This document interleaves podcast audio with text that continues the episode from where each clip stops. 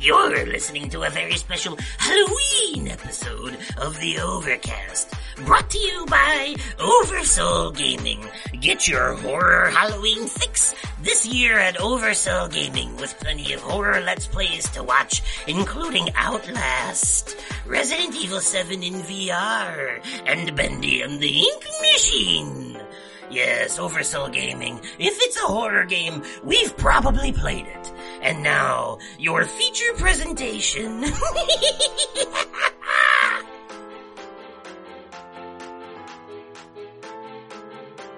Hello there, everyone, and welcome to a very special Halloween episode of The Overcast. I am your host, Justin, aka Oversoul.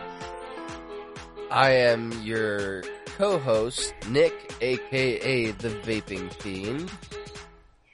Yes, and this time we're bringing you Spookshine on a cloudy night, hopefully. Something like that. And on this episode, with horror being the theme, we have two very special guests. The uh, hor- most horror fanatical people I know, besides myself and Nick. Uh, we have my sister, Karissa, aka Carasshole. And Thanks.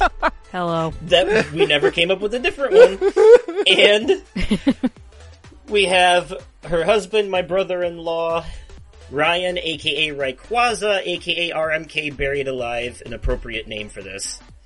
Yeah, a little bit. Uh, those of you who have been watching on the YouTubes for a while, you you should recognize them. Karissa has been in some very old challenge videos, and Ryan has been in quite a few things. In fact, One or two. yeah, uh, usually with Dalton and or Dylan attached. Um, speaking of which, Ryan, you know there's a new Broforce game out, right? Uh, I did see that. I think we're gonna have to set something up. yeah, because that was like the first Let's Play we ever did together. hmm So, what's new with everyone? Tell me your your uh, real quickly your uh, what's going on in your lives? What's happening? Who wants to go first? The You just spoke. Go, th- Oh, uh, yeah. I guess you can then. Okay, okay, yeah. I was gonna let the guests go first on account of them being guests and all, but uh, No, but he he he spoke first. Uh, that was the rules. That, yeah, that's fair. Okay, um, I I've just been working a lot. Um, I'm work doing the the the whole UPS thing. Um, I've been getting good feedback from my supervisor, left and right. Um, it's been super busy. I've been like holding my own, loading the trucks with the packages that come down the conveyor belt. Let me ask you something. Are you ready for the holiday season, Bro, working where you I. I okay. So, uh, thankfully, uh, we have been like told that um, or when it like I think I think they're gonna start ramping up uh hiring the hiring process at like at the beginning like November or yeah November ish uh to be prepared for like Black Friday kind of stuff. Uh, people are they're gonna do a mass hiring, and uh, we're gonna have more people because it's gonna get super busy. And from my understanding, there's going to be hours to be uh, taken. So I might pick up a few extra hours to make a little extra money for like Christmas presents for my daughter. That's nice. Yeah, yeah, that's always a good a good opportunity. yeah. I ha- I um I did some seasonal work at UPS uh, like uh last year, I want to say or last December. Mm-hmm. I was just pushing pa- I was just separating packages down the line depending on the numbers on them. Gotcha. Okay. Wasn't nothing too big. No, Alright. I I I load the um the over the road truck. So yesterday I was in the California truck, and then during the week I uh they have me in the Franklin Park truck, and there's a lot of like cities that I recognize names of from when I was living out in Lake County. Okay. Yeah. All right. well, what's going on with the rest of yous? You feel free to answer independently or as a combined unit. Uh, all right, so I have I have three things that I can throw out here real quick. Um, so as some of you may also know, I am a co-host on a podcast called The Fortress of Nerditude that my one of my best friends Spencer started, and uh, on the last episode that we recorded, one of the things that him and I had talked about me possibly doing was I noticed that the original Final Fantasy VII was on sale on Steam for like six bucks and uh, I had mentioned that I had never played that, and I had seen some stuff that was saying that you needed to play the original in order to really understand a lot of the stuff with the remake. And he kind of pushed, and he was like, "Just, just buy it. I wouldn't even think about it." So I ended up scooping that, and I'm a couple hours into my first playthrough. At this point, I've played through the same amount of the remake and the original. Um, okay. so I wanted to I wanted to bring that up because I was I thought that was fun. Yeah. Um, in all fairness, the first entry of the remake is like the first four hours of the original stretched into a 40 hour game, and there are really good reasons for that. I will say, um, playing the original will give you an appreciation for the remake, uh, to a heavy degree for sure. But, um, the, the more important thing, uh, and I, I mentioned this in an email I sent to your show too. I, I haven't heard it yet because uh, we haven't recorded that episode uh, uh, yet. Yeah, at this time it'll I'm be to, at this time it'll be tomorrow. Yeah, uh, yeah. At the time of recording this, it's a Sunday uh, in September. So, and people, Spooky. yeah, they're not going to hear this until way later. Um, but but before Rebirth comes out, I would argue that the events of Crisis Core are more important to experience, and they did do a remaster of that recently on newer systems, um, just because of the character Zack and how I think he's going to play a role in the uh, future entries in this remake trilogy. Just for reasons that, like, I, I won't spoil anything for you, but my personal interpretation of the narrative is that it's actually a requel that takes place in an alternate timeline. But that's just my, Oh, Okay. the way I see it. You know, you may, Okay, you may that have a makes sense. different interpretation. Man, So- a requel. Those don't happen anymore, you know? Those totally don't happen all the time. yeah, it's not like God of War and Scream 5 exist. right. Uh, well, uh, on, on that note, and it, this is something that I'm sure that Karissa is gonna bring up too, uh, we just binged all of the Saw movies in honor of the new one that's coming out, uh, in like a week at the time of recording this. This Friday. Yeah. Yeah, I'd like to know what you guys uh, thought of Spiral, the uh, what I what I consider um, fan fiction spin-off movie. Uh, I will let Karissa give her opinion, but overall, it was a lot better than I thought it would be. Honestly, I agree with that. uh, Yeah, I think going into it with zero expectations really helped. yeah, yeah.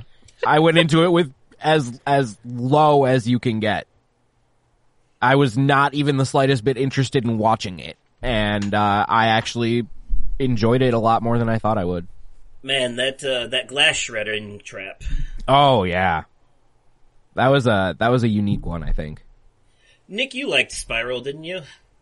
Spiral, yes. Spiral was one of my uh, favorite uh, uh, uh, favorite of the franchise. Yes. Okay. Yeah, those movies definitely fall on a spectrum in terms of who likes which ones. But I think Yeah. we can all agree that the first one is one of the better ones. Agreed. Yeah, for sure. Definitely. uh, so I I went through and I we we did that, and then I also just pushed to reread Inheritance, which some people may also know as the fourth book in the Eragon series.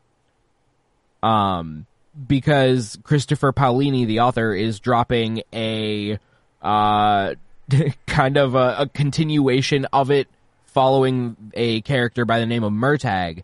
Um, originally the so originally Eragon was supposed to be a trilogy that he ended up breaking into four books because the last book uh, was getting so long that he had to split it, and then shortly, maybe like a year or two ago, he announced book five was in the works, and then he announced that this book was being written, uh, and confirmed that this book is not book five in in the series. So, as Eragon being my favorite book series, finding out that not only am I getting a new book later this year, but I'm also getting a book five coming hopefully sooner than later. Uh, that has me excited. Uh, he also dropped a sequel to one of his other books that he's written called To Sleep in a Sea of Stars. And that book is kind of the new book that he put out is also kind of a requel. You find out that there's a lot of stuff that happens before uh, the the game and or the the book. Um, I haven't read the new one, but he just dropped that not too long ago. So I'm also getting two books from my favorite author in the same year after like years of not getting anything. So I'm really really excited right now. Man, that that takes me back. Um, oh boy, I know we don't like to talk about it, but God, that movie they made was such a missed opportunity. Yep, but it's okay because we're getting the full big budget show now, and that is the way to tell the story. Yes, yes, I uh, I agree. I've I still have and still stick to the opinion that there are some good examples out there of shows that should have been movies and movies that should have been shows. And the two best examples that come to mind immediately is The Eternals and Obi-Wan Kenobi. Mm. I think Obi-Wan should have been a movie and Eternals should have been a show, even though I liked both of them. They both would have benefited, one would have benefited from being shorter and the other from being longer. Yeah. Okay. I haven't watched Obi Wan. Uh, something that I haven't admitted to Spencer yet. Um, he's been he's been pushing. He's been badgering me like, oh, if only you'd start Star Wars Rebels and you know watch Rebels. Uh, and I just keep playing it off that I, you know, just like, yeah, I'll get around to it at some point. Like I'm halfway through season three of it right now, and he has no idea that I've even started it. And those are those are kind of longer to watch. Like I can't just binge a season in one night. Um, yeah. so eventually I'm going to just drop the bomb on, my, on him casually by like bringing up something that happens in like the last season of it or even just watching Ahsoka, which a lot of people are saying is just season five of Rebels basically. And, you know, just casually drop it into conversation and watch how he reacts.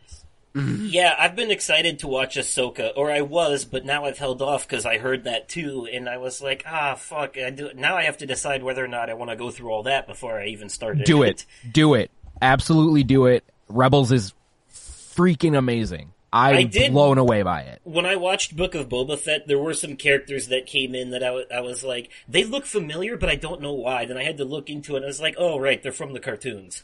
Okay. Yeah. So, and I, so, I was like, alright, I have vague memories of the Clone Wars on Cartoon Network, so, um, I know it's all canon, too, for the most Yep. part, so. Yeah, that's a that's a lot of watching, but Obi Wan is definitely worth it. I would say that the some episodes and some scenes in that show are like on quality with the better halves of the movies for sure. And I also just like Ewan McGregor as Obi Wan. Yeah, that's very fair. So, um, like there, there was, there is a lot of filler in that show that didn't need to be there, but for the most part, it is a very enjoyable ride. And, uh, young Princess Leia, like very young. The, uh, the actress that plays her does a great job and is adorable. That's good to hear. So, um, okay. What's up with you, Karissa? I've been working and I've been sleeping. Sounds familiar? Yeah. So working and sleeping. How did you like the? Uh, how did you feel about your Saw marathon? Or let me ask you this as a combined question for the both of you, because uh, previously to recording this, it's not out yet at the time of recording this. It will be this coming. I want to say Wednesday, hopefully. Um, Nick and I, our last episode we recorded in honor of the upcoming Saw movie, our topic was a Saw Traps tier list, where we ranked like 37 different Saw Traps on a tier list S to F. Um, so let me just ask you this.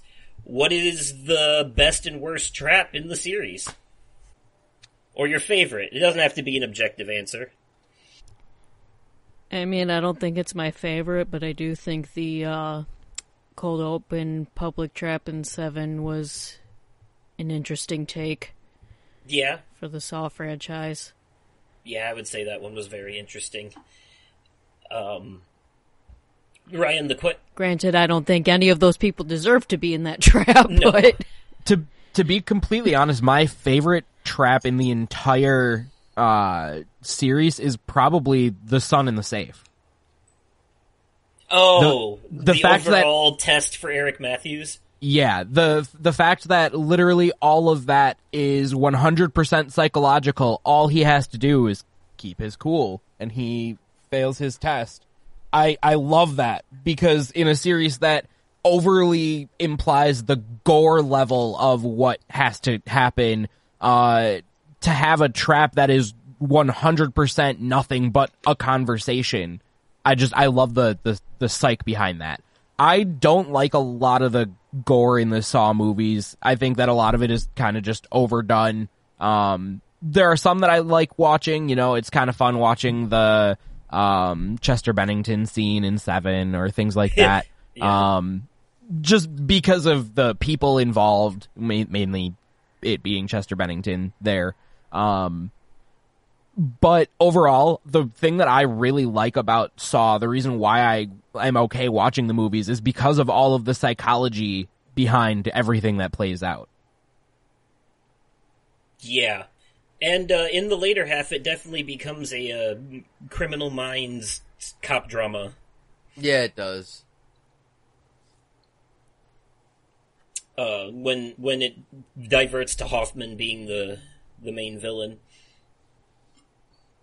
Um, I would say um, gore aside, I don't. I wouldn't say it's my favorite, but one of the first ones I always think of is the pendulum trap from the opening of the fifth one. Um, just be, I made a habit of watching the um, the behind the scenes of all of these movies, so knowing how they did that gives me a higher appreciation for it. You know, from like a uh, creativity and artsy standpoint. I don't know how they did that. So the guy, the actor, um, the whole lower half of his body was a prosthetic. The actor's upper half was real, and he was his lower half of his body was under the table. They had a prosthetic there that they filled with like they had nylons filled with like blood packs and raw meat and stuff like that for the intestines.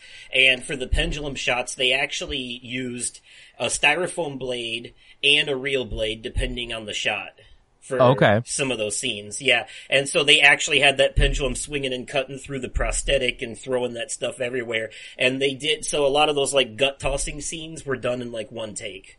Okay, Um, that makes and they, sense. They used prosthetic hands for the um, for the clamps. So for the close up shots where he's actually putting his hands in there, they had styrofoam clamps for him to put his hands in, so he was safe. But then when they actually get crushed, they had prosthetic hands in there filled with blood packs and stuff Nice. And they used real clamps on the prosthetics. So yeah, they put a lot They of work into used- that stuff. they also used real maggots in that slaughterhouse trap in Saw Yes, 3. they did for the pig corpses. Absolutely, Yeah, that's And- that's so disgusting. it is absolutely disgusting. That is and in the behind the scenes, they were laughing about it. They're like, "Oh, tee hee, they're getting everywhere." uh, That's why you can't put me in a Saw trap. I'll just die. and, I'll miss um, half of what Jigsaw was saying anyways because I'll just be like zoned out. yeah, in shock. Uh, they also that the stuff that that judge was being drowned in was like a mixture of like pea soup and some other stuff. The same stuff that they use to make like fake vomit in movies. You know, basically just it. That's what I like about those movies is that when they go hard, they try to go all prosthetics instead of CGI. And when they started using CGI in the later ones, you could tell the difference practical effects are almost always better when you can pull them off. Looks more real. yeah, Saw 7 kind of looked like shit. with the Vaseline smear over the camera. Also, pretty sure most of that budget went to the uh, 3D effects Yeah, that don't hold up anymore. extremely gimmicky in that one. Like throwing the saw at the camera. That wasn't even like in character for the character who did it. Yeah. But I do love me some Dr. Lawrence Gordon though. Alright, well, um, as for me, I just, uh, pretty much the same as my sister here, working and sleeping and, but also working on YouTube stuff. Um, I did some overtime yesterday because there was a swim meet at the school, and, uh, I, I can't lie for a good part of the day because I like had nothing better to do. All I had to do was like set up for them, make sure everything was good, check the trash every once in a while, and then clean up when they were done. So for several hours, I had like literally nothing to do. So I just went in the library and took a nap. Nice. Yeah, it's like what you know the the custodian who normally does it because his daughter is one of the swimmers. Um, couldn't make it yesterday because they had to be somewhere else, so I filled in for them. They got like eight and a half hours of overtime though, so Hey, that's always a good feeling. Hell yeah. yeah. Well, maybe not at the time, but like that paycheck's always a little bit nicer. Yeah. Yeah, yeah. It's Yeah. uh, I didn't I, I didn't want to get up as, that early though. I had to be there at like seven in the morning, but Yeah. Oof. it was fine. Then I did a little grocery pickup from Wally World and played a little video games, but then I was too tired, so I fell asleep. Woke up at like eleven something at night. Played a little more, fell asleep again, and then woke up probably around the time I started messaging y'all. Oh, hi, Nibbler. Sometimes you gotta take it in pieces where you can get it. Yep, absolutely. Well, um, these are the the life updates. I was gonna say it sounds like we did a little bit of a media corner leakage in here, but uh, I'm just gonna let that be what it is because I still have uh, some media corner stuff. So, uh, with that being the case, I'm gonna go ahead and transition over into that section now.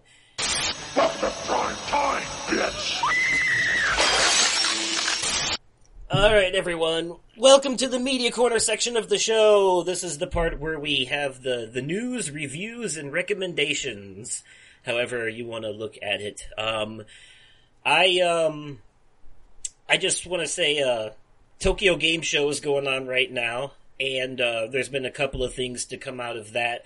But mainly, uh, the other night they had a extended look at the upcoming Final Fantasy VII Rebirth um, and showed some of the new gameplay. And um, all I can say is I am beyond excited for this. It's going to be like anyone who enjoyed the first entry in the remake trilogy. This one is going to be like ten times better, as far as I can tell so far. It um, brings back the classic overworld map of Final Fantasy Days of Yore uh, which makes sense because that's the next step after Midgar in the original, anyways. Um, so it becomes a sort of an open world RPG at this point. Uh, they're adding synchronicity attacks uh, to this one, so you don't have so while you're instead of having to just you know wail with regular attacks while you wait for your ATB bar to go up so you can do magic and stuff, there are other options available to you now. What I saw was I think Aerith cast like a wind spell that Tifa then floated on in the air and used it to do air combos and beat the shit out of a flying enemy. Um, so that looked pretty cool. The combat in general looks more open and fluid, uh, cause in the original remake it's very tight, would be, uh, in the first entry, would be the best way to put it, I think. Um, there's going to be a lot of returning characters from the original remake entry. There's going to be chocobos. Um, there's going to be a chocobo ranch. You will have to capture chocobos and tame them um, in these sort of stealth sections in order to ride them. But once you do, you can. Red 13 is a playable character in this one. Um, and whereas in the original game, Yuffie and Vincent are optional characters, in this game they will be a mandatory part of the story. Um, and this entry will also have the Gold Saucer, which is the infamous casino section from the original where you can play a bunch of mini games like Chocobo Racing and uh, other stuff like that. So, um, I am very much looking forward to this. It is, uh, just from like, they showed us like 40 minutes of gameplay and every last bit of it looked phenomenal. I, I cannot wait. Um, I, I cannot wait for this. It comes out next February. Was the uh, an- was the answer we got from the yeah? So there's still plenty of time to play through the remake and the Crisis Core remaster before this next entry comes out.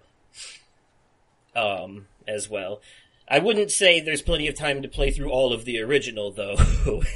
Yeah. Uh, also, um, from what I understand, from what they said, the this next entry is going to end where that infamous death scene from the original takes place. So, um, and because of my theory about this game taking place in an alternate timeline, that may not happen exactly the way people are expecting it to. Is also part of my theory. Um, there are literally in the original in the first entry enemy characters sort of enemy characters whose whole purpose is kind of this fourth wall breaking uh keep the timeline intact goal. Like they literally exist to make sure things happen the way they happened before. So yeah and that comes into play uh very importantly uh, later on. So that's why i have the i have my reasons. You'd have to finish the first entry in the remake to understand where i'm coming from but once you do you'll be like oh, okay i get it. You know? Um alright does anybody have anything they want to review recommend or any media news I have a I have an easy one here that I wanted to talk about. Uh, Okay. There's a game that is able to be played on mobile. It's able to be played on literally like every console that's out there. So the it, it's cheap. It's really, really, really easy to actually play. the The only control in the entire game is move around with your control stick.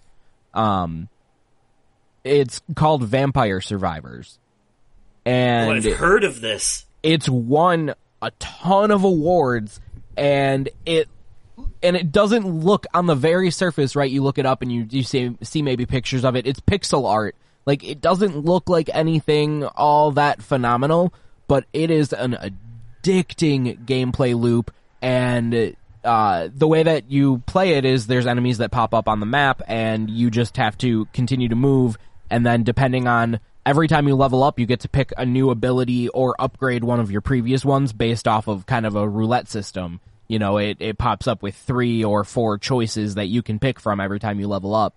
Um and you know there are some that are you know fast close combat attacks. There are some that are like long range attacks. There's a shield you know all sorts of different things that you can pick from. So all sorts of different like flexible builds. But you get to pick up a total of 10 items on each run and then you just try and survive uh for 30 minutes on each map. And as you play, you get gold that you can then use to buy permanent upgrades or new characters to play as that have different starting weapons or different health or different random abilities or things like that. So you can really fully customize it to your advantage. And there's so much other content hidden in each world. There's like, it's, it's just, I cannot like oversell this game enough. It is so good. Um, and Jacksepticeye is like obsessed with this game, uh, Well- from what I've seen, and I think it was nominated for best mobile game at the Game Awards last year. it it won several major awards. It beat out major games for awards in different game shows. Uh, and the best part about this to me, they put out a DLC uh not too long ago that was like a ton of new content and they charged like a buck 50 for it. They are not a predatory game company and I absolutely need like th- people need to play this game and support that company because we need more practices like that in uh, in gaming. Yeah, I I don't mind. Um, I don't mind like mobile games. I, there's a ton that I actually really like, like NieR Reincarnation and Dissidia Opera Omnia.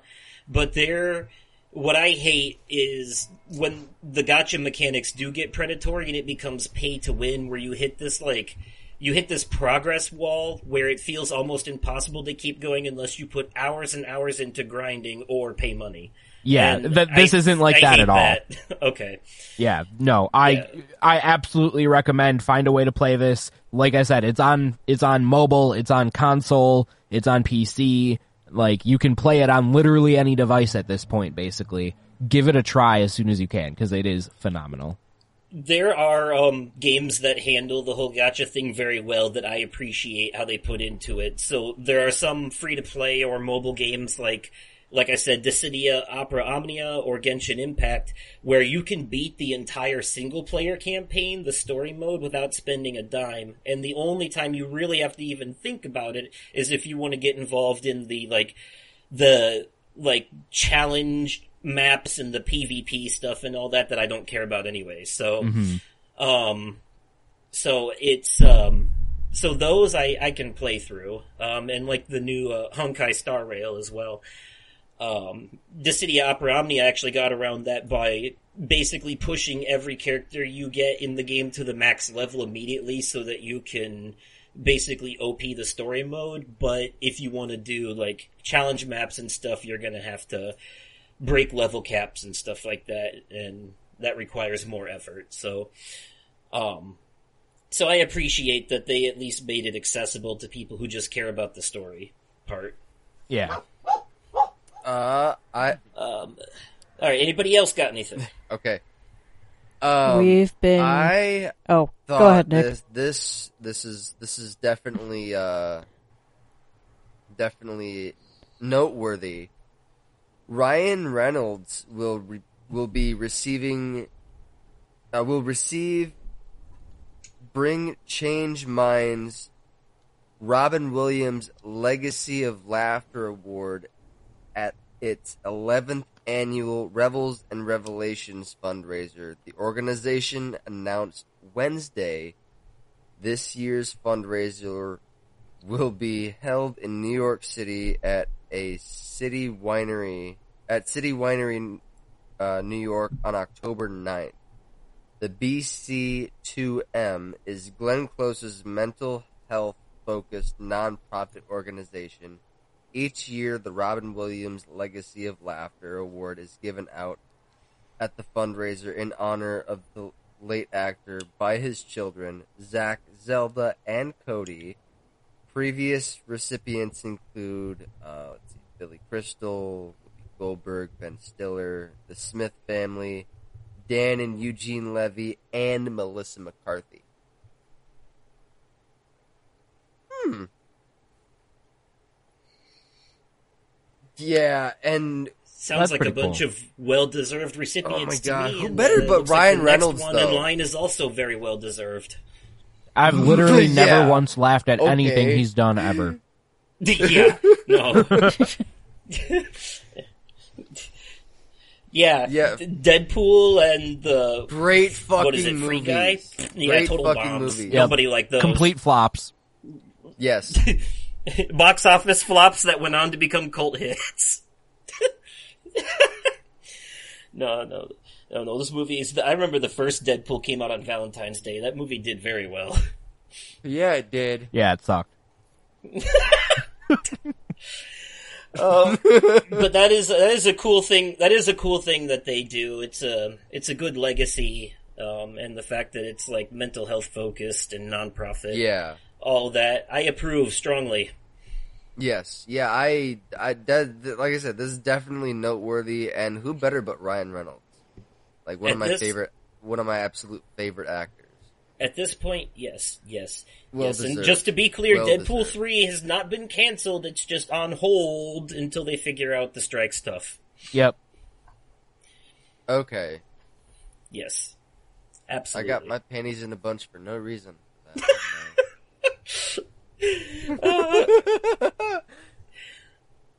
Everyone support writers. yes, yes. yes. Um, and thankfully, some actually, I um, and uh, you know, since we're going to be talking about horror stuff, anyways, it's worth mentioning. A24 came to an agreement with their writers, so um, and they're like Oh, one of everyone's like favorite horror production. I'm companies so right excited now. for the next movie that they just dropped a trailer for. What is that? Nick Cage yeah, the one. Nick Cage one. Oh, that's right. What they are it? doing a Nick Cage one. I'm looking. You'll just have to watch the trailer for it, Nick, because I cannot explain what it's about. No, I just What's don't. I don't remember the name of it. Yeah. I'm look. I'm looking right now. Uh, dream scenario. Okay, yeah. I, s- okay. I haven't seen the that trailer for sounds that yet. interesting. I haven't seen the trailer for it yet, but I did see um, the trailer for it pop up on YouTube. Like I, it showed up in my Uh, so the the you know I sent the link to you. I sent the link for the trailer to you the other day, Justin. okay, that's so right. the the kind of one paragraph summary here uh, that they're advertising: a hapless family man, Paul Matthews, Nicolas Cage, finds his life turned upside down when millions of strangers suddenly start seeing him in their dreams. But when his nighttime appearances take a nightmarish turn, Paul is forced to navigate his newfound stardom. It almost seems like a weird take on the Truman Show. yes. Okay. Yeah, it does. And it looks phenomenal, and it's Nicolas Cage, so I mean, Yeah, he's been knocking it out of the park lately with these weird ass side movies. He used to do weird ass side movies that sucked. Now he does weird ass side movies that are good. yep, He I'm here a- for it. He was a he was a fucking amazing Dracula Ren- in, uh, in Renfield. Renfield. Yeah, I we still have to watch that. Renfield it's was good. so good. You guys will enjoy it. I put it up there in the horror comedy vein with like Duck, Tucker and Dale and stuff like that. Okay. Yeah, Yeah. I, I wanted to see it. We just we were supposed to go see it with a couple of friends, and then the scheduling just got complicated, and it got out of theaters. But yeah, we we should watch that soon. Um, yeah, the best thing A24 has put out so recently is Talk to Me. That one was good too, and I think you guys will like that one as well. That I put that in my top five A24 movies for sure. I'm gonna wait for that to come to like a streaming service. I Yeah. Yeah. hmm So what did you have, Karissa? Oh, I was just gonna say we've been watching a lot of uh, Young Justice on HBO Max. Oh, yeah. yeah. I haven't seen any of that show yet, but I have Oh. heard good things. So much better than It's you're really gonna good. think it is. Remember, DC is really good at animated stuff. Yeah, and hopefully now that everything is kind of washed, they'll be good at the live action stuff too. Hopefully. They are. I Go ahead. I'd like to I'd like to add uh I put uh, after listening to your episode of Fortress of Nerditude where you guys talked about Flash Uh huh. I that night after I got home from work I actually um put it on and fell asleep watching it. Was it the babies? yes, that's what did it. That's what did it for me. I'm like I can't even. That's like I- the only scene Karissa has actually seen. I don't think I need to see anymore. that, that scene definitely sets an odd tone that sets your expectations weirdly for the rest of the movie, and then from that point, it's just whiplash. I didn't even No, make it Whiplash to- is actually a really good movie. Come on now. I didn't even I I didn't even make it to to the part where Michael Keaton came in. Honestly, the the way that I can say this is it's worth watching for Michael Keaton. It's and Okay. and ultimately like Ezra Miller needs help. Yeah. Needs a Yes. lot of help. That Yeah. that being said, the the Barry Allen that he plays, the the the Flash that or I should say they they play is entertaining. It is entertaining to watch. I did laugh at a lot of the quips. I did enjoy the movie overall as a whole, but mm-hmm. it, it I can't sit there and try and justify all of the problems with the movie. I think it's worth watching once to get the story that they're trying to portray and to again get to experience Michael Keaton because he was like flawless the entire movie. oh, I I definitely plan on going back and like sitting down and watching it at some point because I do actually want to see it. I just after listening to y'all's episode, I just like you know what? What the hell? It's like I. I have Uh, to see for myself how mediocre it is. Right, It's exactly, Not good, yeah. It's not Uh-huh, bad. It's yeah. somewhere in between. I give it like a six. Yeah, I give yeah, it like a six out of ten. You know. Uh, yeah. Karissa, out of curiosity, who's your favorite character in Young Justice? I'm really not sure who's your favorite. I really liked the Aqualad kind of whole story arc, but I'm also very partial to Khary Payton, so that could be a part of it.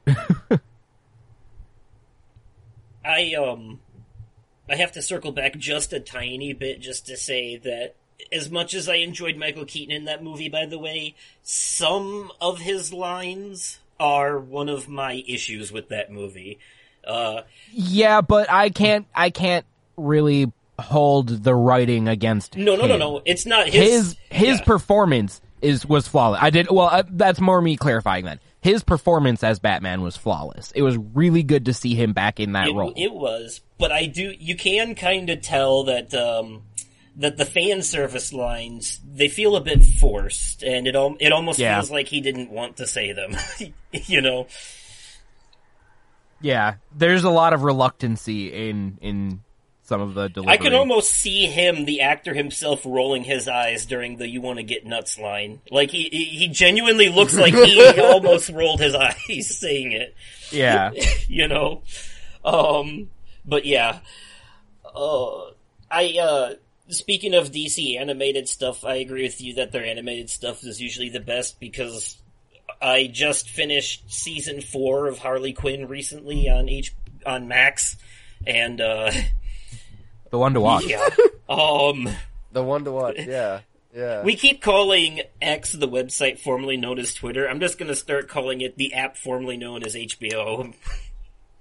They they started pushing uh, that every member is going to have to pay a small fee in order to access X now. By the way, I don't know when it actually takes effect, but Elon Musk said this is his, his way to combat bots is to make everyone pay. It's probably even just going to be like a buck a month or something like that, but you have to pay in order to even use the the app Well, anymore. the muskrats can Uh, have it. I'm out. out. so dumb. Yep, I, Yeah, I already he can I already posted. As soon have as that happens, peace out, guys. Exactly. Yeah. There no. goes ha- most Yeah, of your I'm- user base, except for the weird people who idolize other people.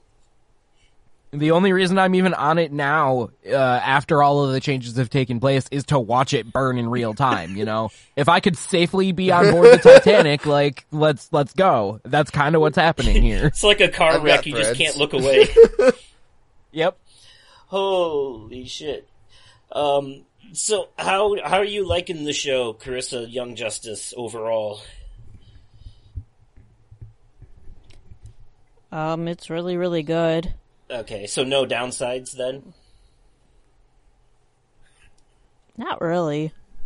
How about you, Ryan? There's there's one kind of major character death that partially the nature of how the show tells its story, uh, partially how superhero shows always find a way of kind of bringing characters back and things like that. There was one character death that I think they did not nail the landing on because Karissa and I both were like, no, he's gonna come back at some point here. Like, this is gonna happen at some point. And then, like, another season went by and I just looked it up because I'm like, what is like, and then it's like, oh no, this character died like last season. And there was just, it feels like there was no real fanfare for it. You know, there was no like, Oh, holy, yeah. holy shit, we just lost one of our best friends and nobody seemed to really react. Like, they're still talked about, they're still discussed. It really felt like that character was going to make some sort of surprise comeback and it never happened. And I'm like, wait, what? Yeah, they kind of treated it like nothing. Yeah. Huh. That's that's my only real complaint. That's happened technically two different times it feels kind of like now with two different characters. But also, that being said, yeah, look, they aren't afraid to kill off major characters. Like Game of Thrones. or The Walking Dead. yeah. That became, I think, Game of Thrones really started that trend because up until that point, plot armor was a trope for primary protagonists in anything but horror stories. And r- Oh, for the there's a part- character. There's a character in the last season of Game of Thrones that definitely has some plot armor. Yep. I have not made it to the last season yet. so- Oh well, when There's you get there, you'll see what I mean. survives an entire. There's a character that survives an entire chapel collapsing on them and walks away with a, literally a scratch. Oh, on I know what you're talking about. Jesus I haven't even seen it, but I know what you're talking about. My my favorite character, but like, really, I lived uh, Game of Thrones vicariously through everyone else, and um, through YouTube clips and South Park parodies and shit like that. So I, I Karissa, were we were we referring to the same character? Yes. Okay, if I guess which character, can you confirm or Yeah, deny? sure, sure. I have no. I I'm only not spoiling it because I don't know because you because you said you hadn't finished it. So if you I don't care, am. I'm in these. I'm in the. I'm in. How many seasons are there? There's eight. Seven. seasons, right? No, there's Seven? eight. Okay, I'm in season oh six. oh I'm, okay. I'm in. Okay. No, I'm- the last I'm- season I'm- didn't Yeah, happen. that's gonna, I'm gonna say season eight's the bad Last one. I guess happen. nine seasons if you count House of the Dragon. Right. Okay. Um. So I am in season six. Okay. I'm in season six. Okay.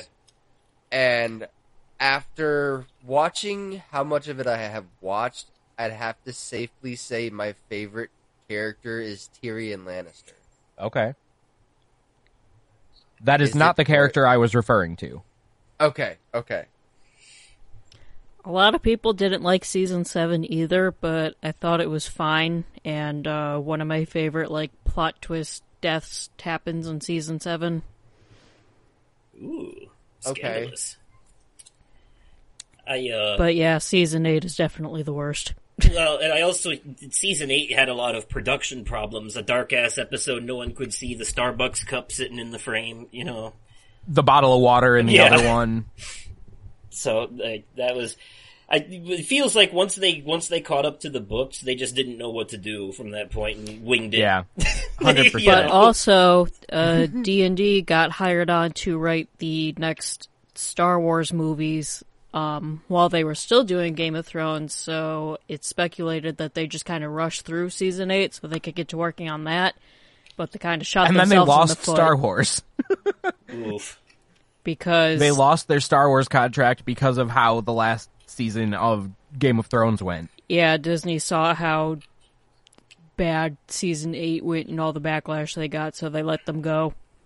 Well, in all fairness, Star Wars and oh, I guess by extension also the MCU has, as of lately, been a roller coaster in terms of quality.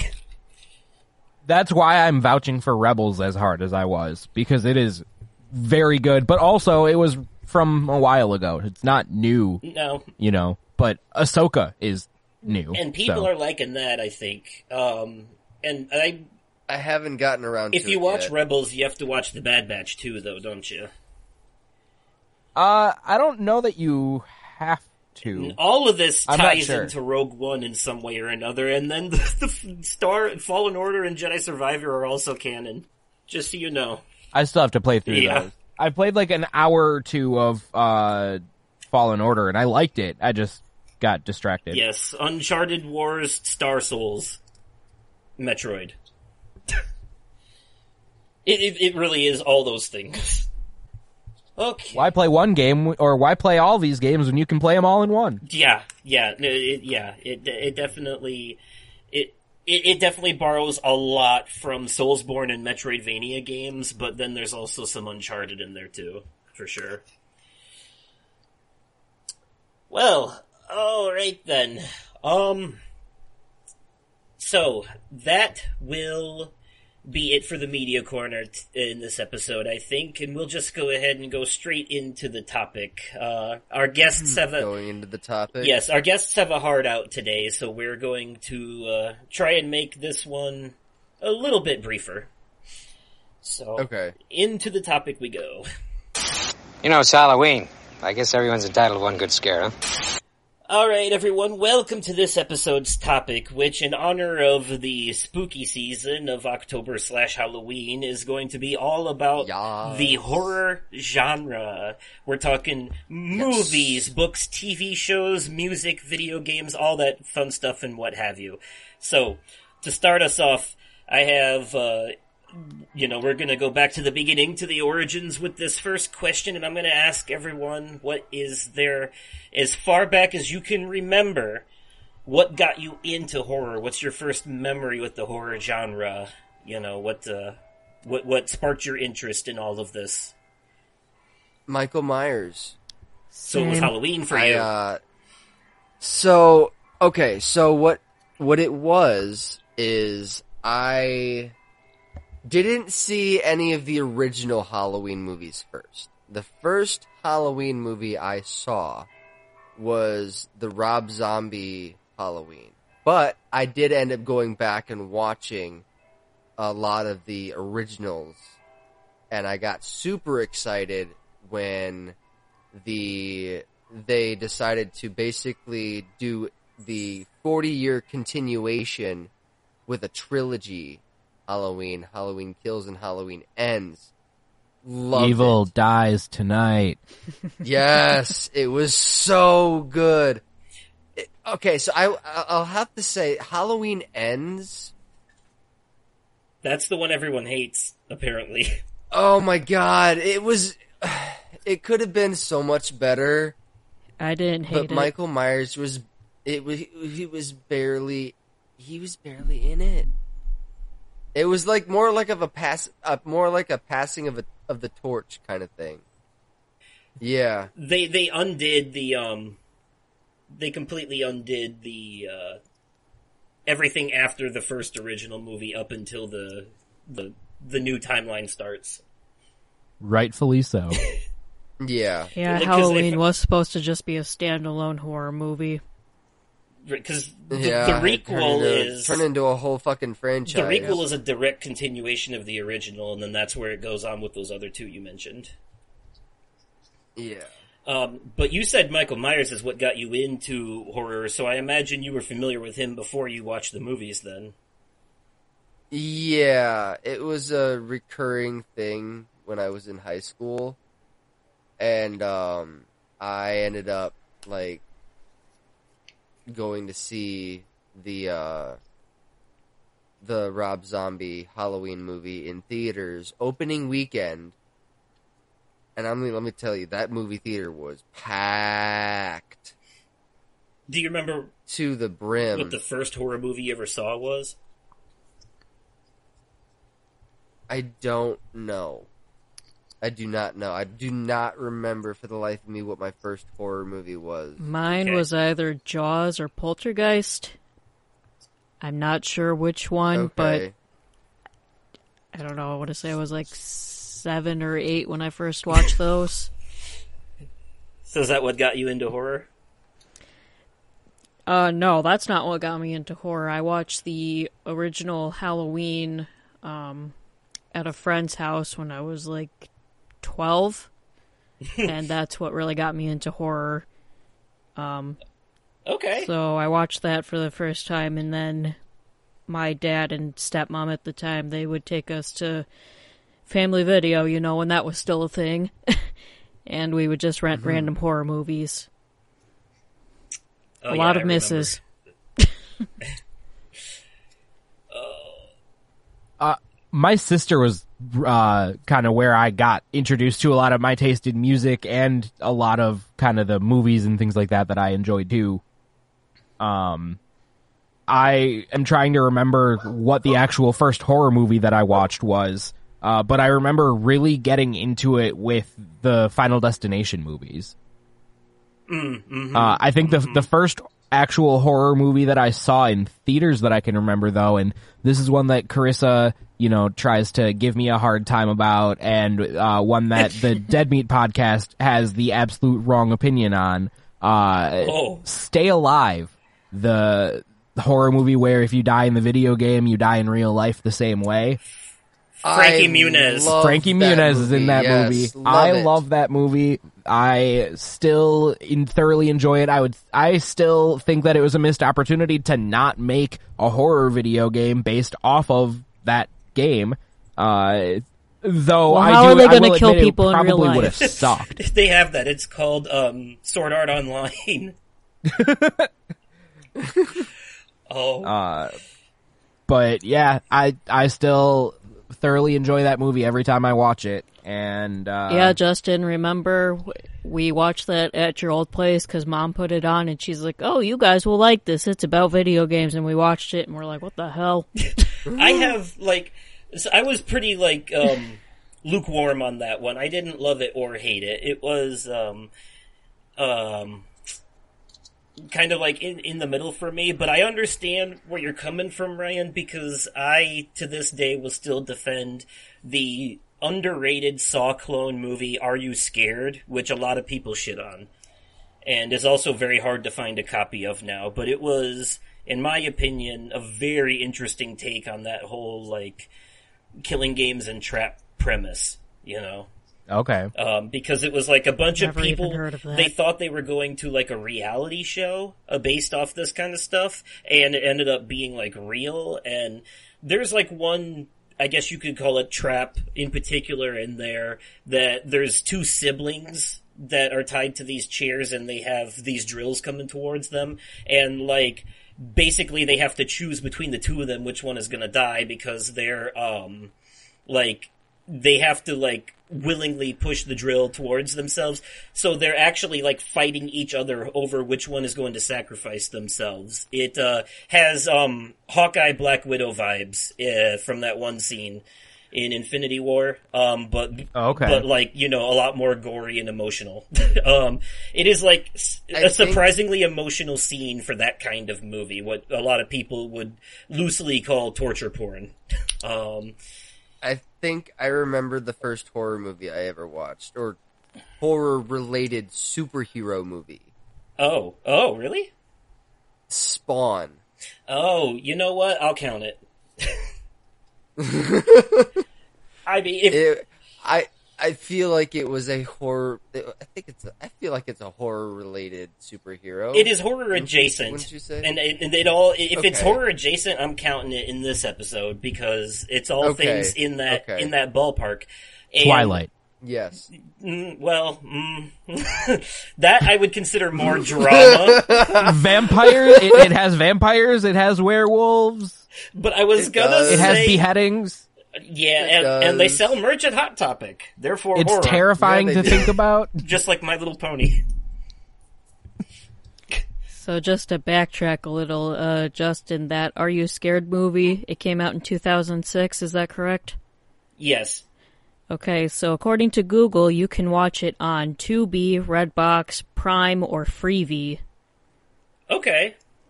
Probably with Um, ads on Tubi and Freevee. Yeah. It's got a 3.1 out of 10 on IMDb, a 17% on Rotten Tomatoes, and a 2.2 2.4 out of 5 on Letterboxd. Okay, but we're talking about a horror movie to begin with, and this is one that would be That's on the true. more extreme end of horror also. Uh, Yeah. so It, I'd it had also a, go- it had a uh, sequel, a found footage, weirdly enough, sequel that was absolutely terrible. It was not good at all. But I liked the first one. I'd also trust the Letterboxd reviews a little more than like Rotten Tomatoes or IMDb because Letterboxd seems to be more uh, generous when it comes to horror movies. All I can say is, like, if you have any love for Saw type movies, give it a watch. If it's available to watch on Tubi and all that stuff, even with the ads, like it's it's worth it just to see the. If you are a fan of the unique depth specific to that character type of story structure for these movies too, like Final Destination or uh, Boogeyman Two. Um, that one sticks in my mind because that one took place in a uh, mental hospital where everyone died based on their phobias. So that that yeah, that lives rent free in my head. you know, I like that level of creativity in my horror movies with the character deaths. So urban legend. um, yes, urban legend, exactly. And they actually did two sequels. The first of which was okay, but the third one was unnecessary. yeah. The Bloody Mary one was just whatever. You know. Oh, with the CGI spiders coming out of that girl's face. that is the only scene I really remember or care to remember from that movie. Same. To be honest, because it's based. Uh, that one is actually based on an urban. They did the rest of them too. Like they tried to do like the dogs can lick too one and all that, but they didn't do them as much justice as the ones in the first movie. That, Did you watch uh, Dead Meat's um, episodes on the urban legend kill counts? Yes, I've watched all three of them. So you remember in the first one when James was like, "Oh yeah, Jared Leto was in the first one, but he now denies that he was ever in it and claims that he's never even heard of the movie." That's a very Jared Leto thing to Yep. do. um, but yes, um, I, I would actually, even though it is um, in the vein of like those creative kills type movies, I would also technically put um, urban legend in the slasher genre because that's because it was it was one person doing it the whole time. it got know. compared to Scream a lot, which I don't think is really fair. I feel like it's more Final Destination than it is Scream. Yeah, yeah. Because you could argue, mean, you could argue you that it is last still summer. one person the entire time in Final Destination and stuff like that too. It's, I know it's what all you Tony did last Todd's summer fault. also got compared to Scream. That's a, lot, more fair which, comparison again, because of the time, though. Yeah. Yeah. Yeah. that was but- also a slasher revenge. That was a slasher movie, but also a revenge movie. Yeah. I mean, Scream was 96 and Urban Legend, the first one, was 98. Mm. I, So I it's also still around the same time. Yeah. revenge horror horror movies are among some of my favorites. I just wish that all of them didn't have that the revenge didn't always have to be for like sexual assault. Yeah. It it makes the opening of those movies hard to watch, but it does make the kills all the more satisfying when they come. Um, I'm thinking of Last House on the Left and I Spit on Your Grave in particular. Yeah, those are some Uh, pretty. Those are some pretty dark ones. yeah, or Twilight. But wow, I mean, in a way, you're not wrong. You're right. There was a there was a lot of non-consensual stuff in those movies, Yeah, there was.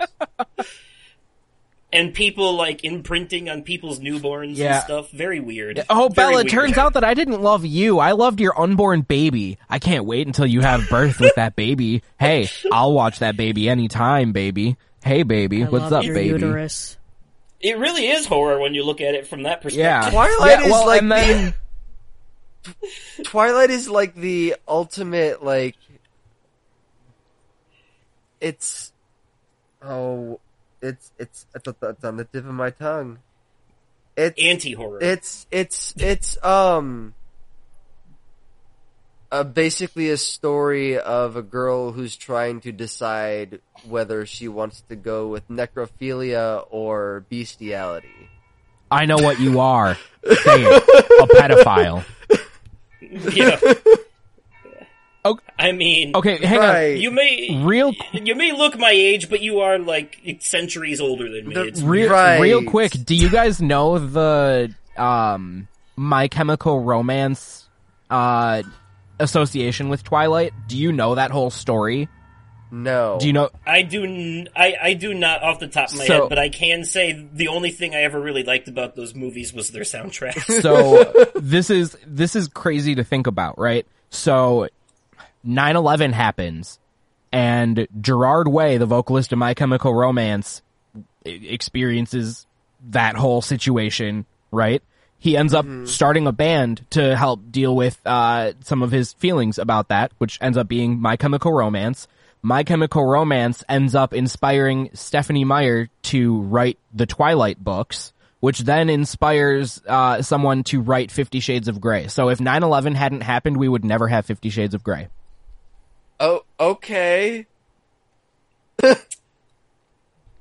oh, Interesting. all right. I'm not sure if that's good or bad. It is I just still a love the Twilight franchise factual chain as much of as I did. Here, still- it's a, I still love the Here we- Twilight franchise as much as I did when I was in middle school, but just in a completely different way now. yeah, kind of like uh, Kingdom Hearts. It, when you start looking at the flaws as charms, it hits different. Like somebody could come up to me and be like, "Hey, Twilight sucks," and I'll be like, "Yes, I agree. I love it." yeah.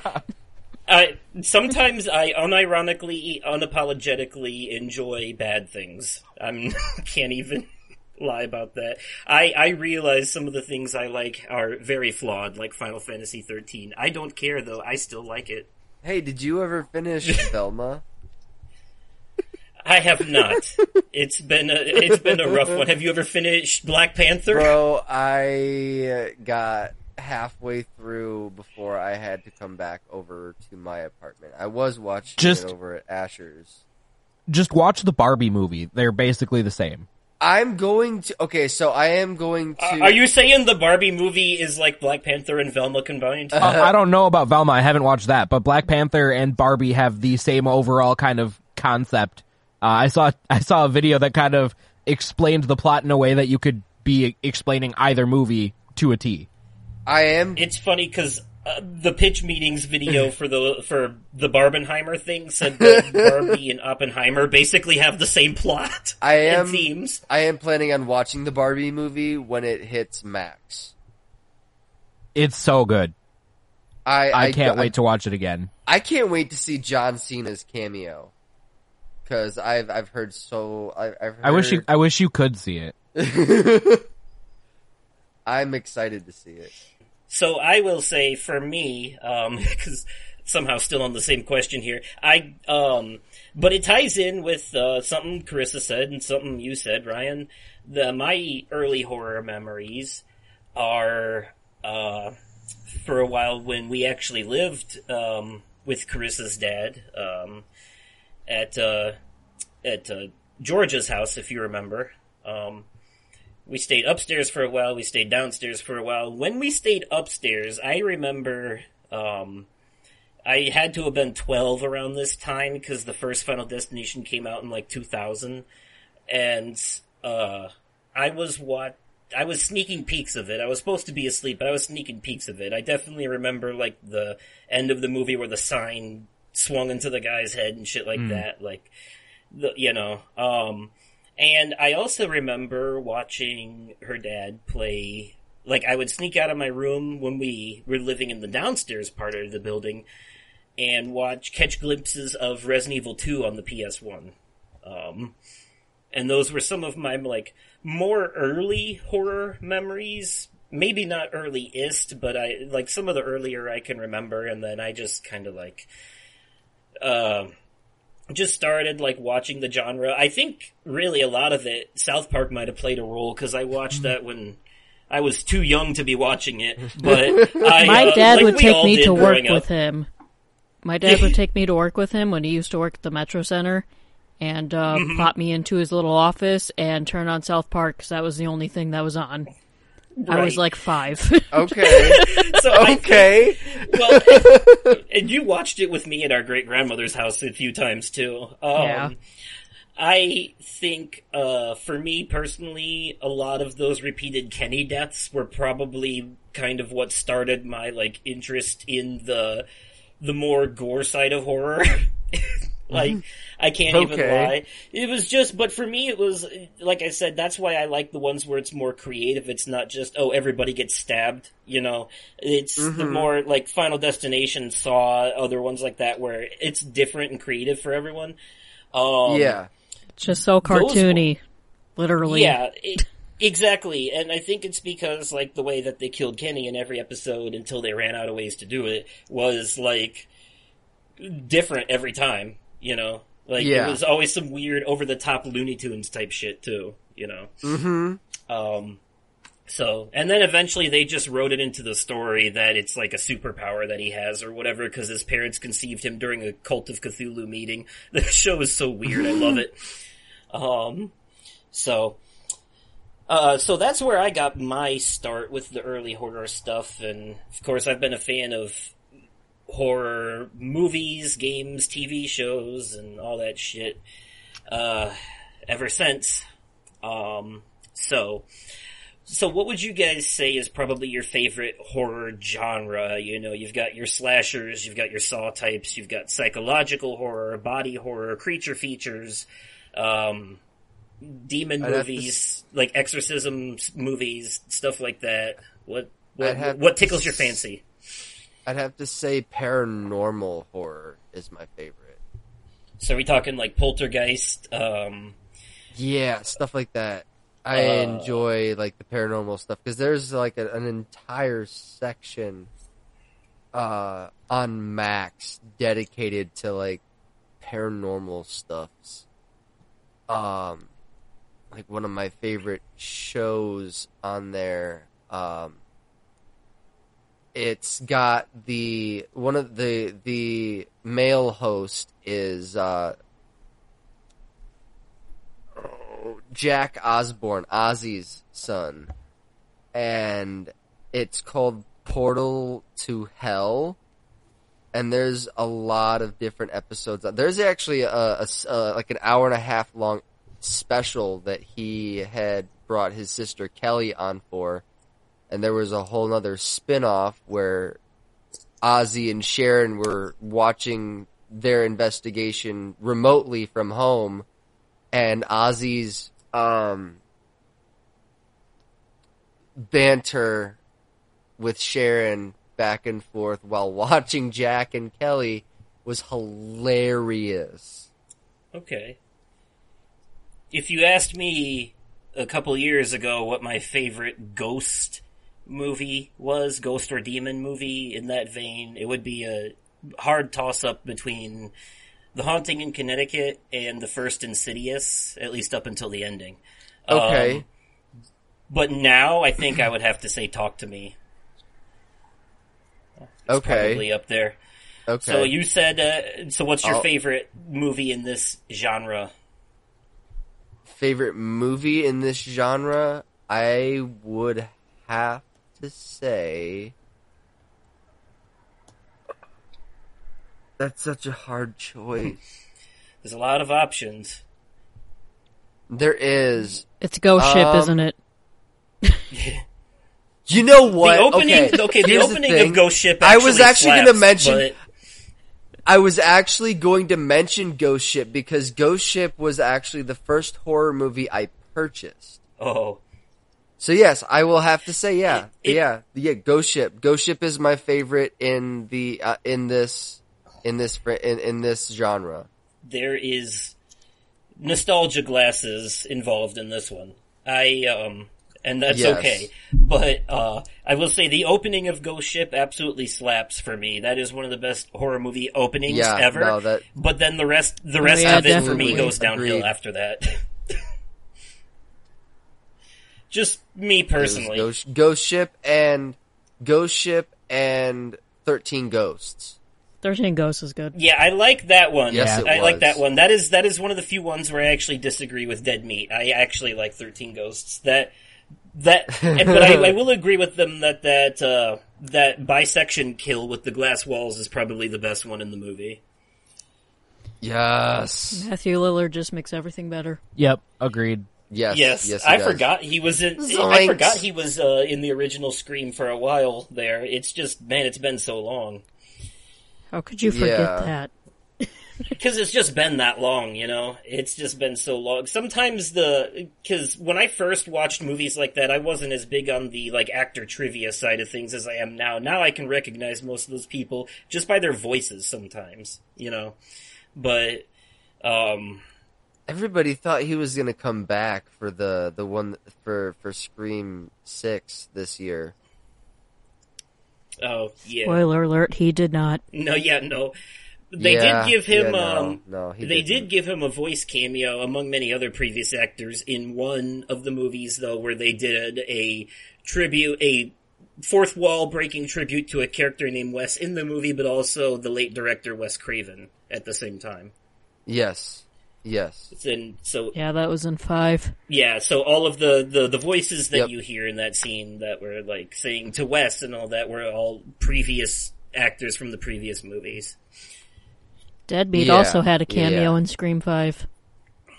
Yeah, so like um yeah, on on that note, like because we're talking about it anyways, I've always wanted to give a quick shout out to Dead Meat on this show because they are a great not only horror podcast, but they have this series on YouTube called The Kill Count where they basically recap horror movies and they go through all the different deaths in the movie, which is the main focus, but they also do like a full on, like, pretty well paraphrased recap of the actual movie, like step by step in a way that you can understand it.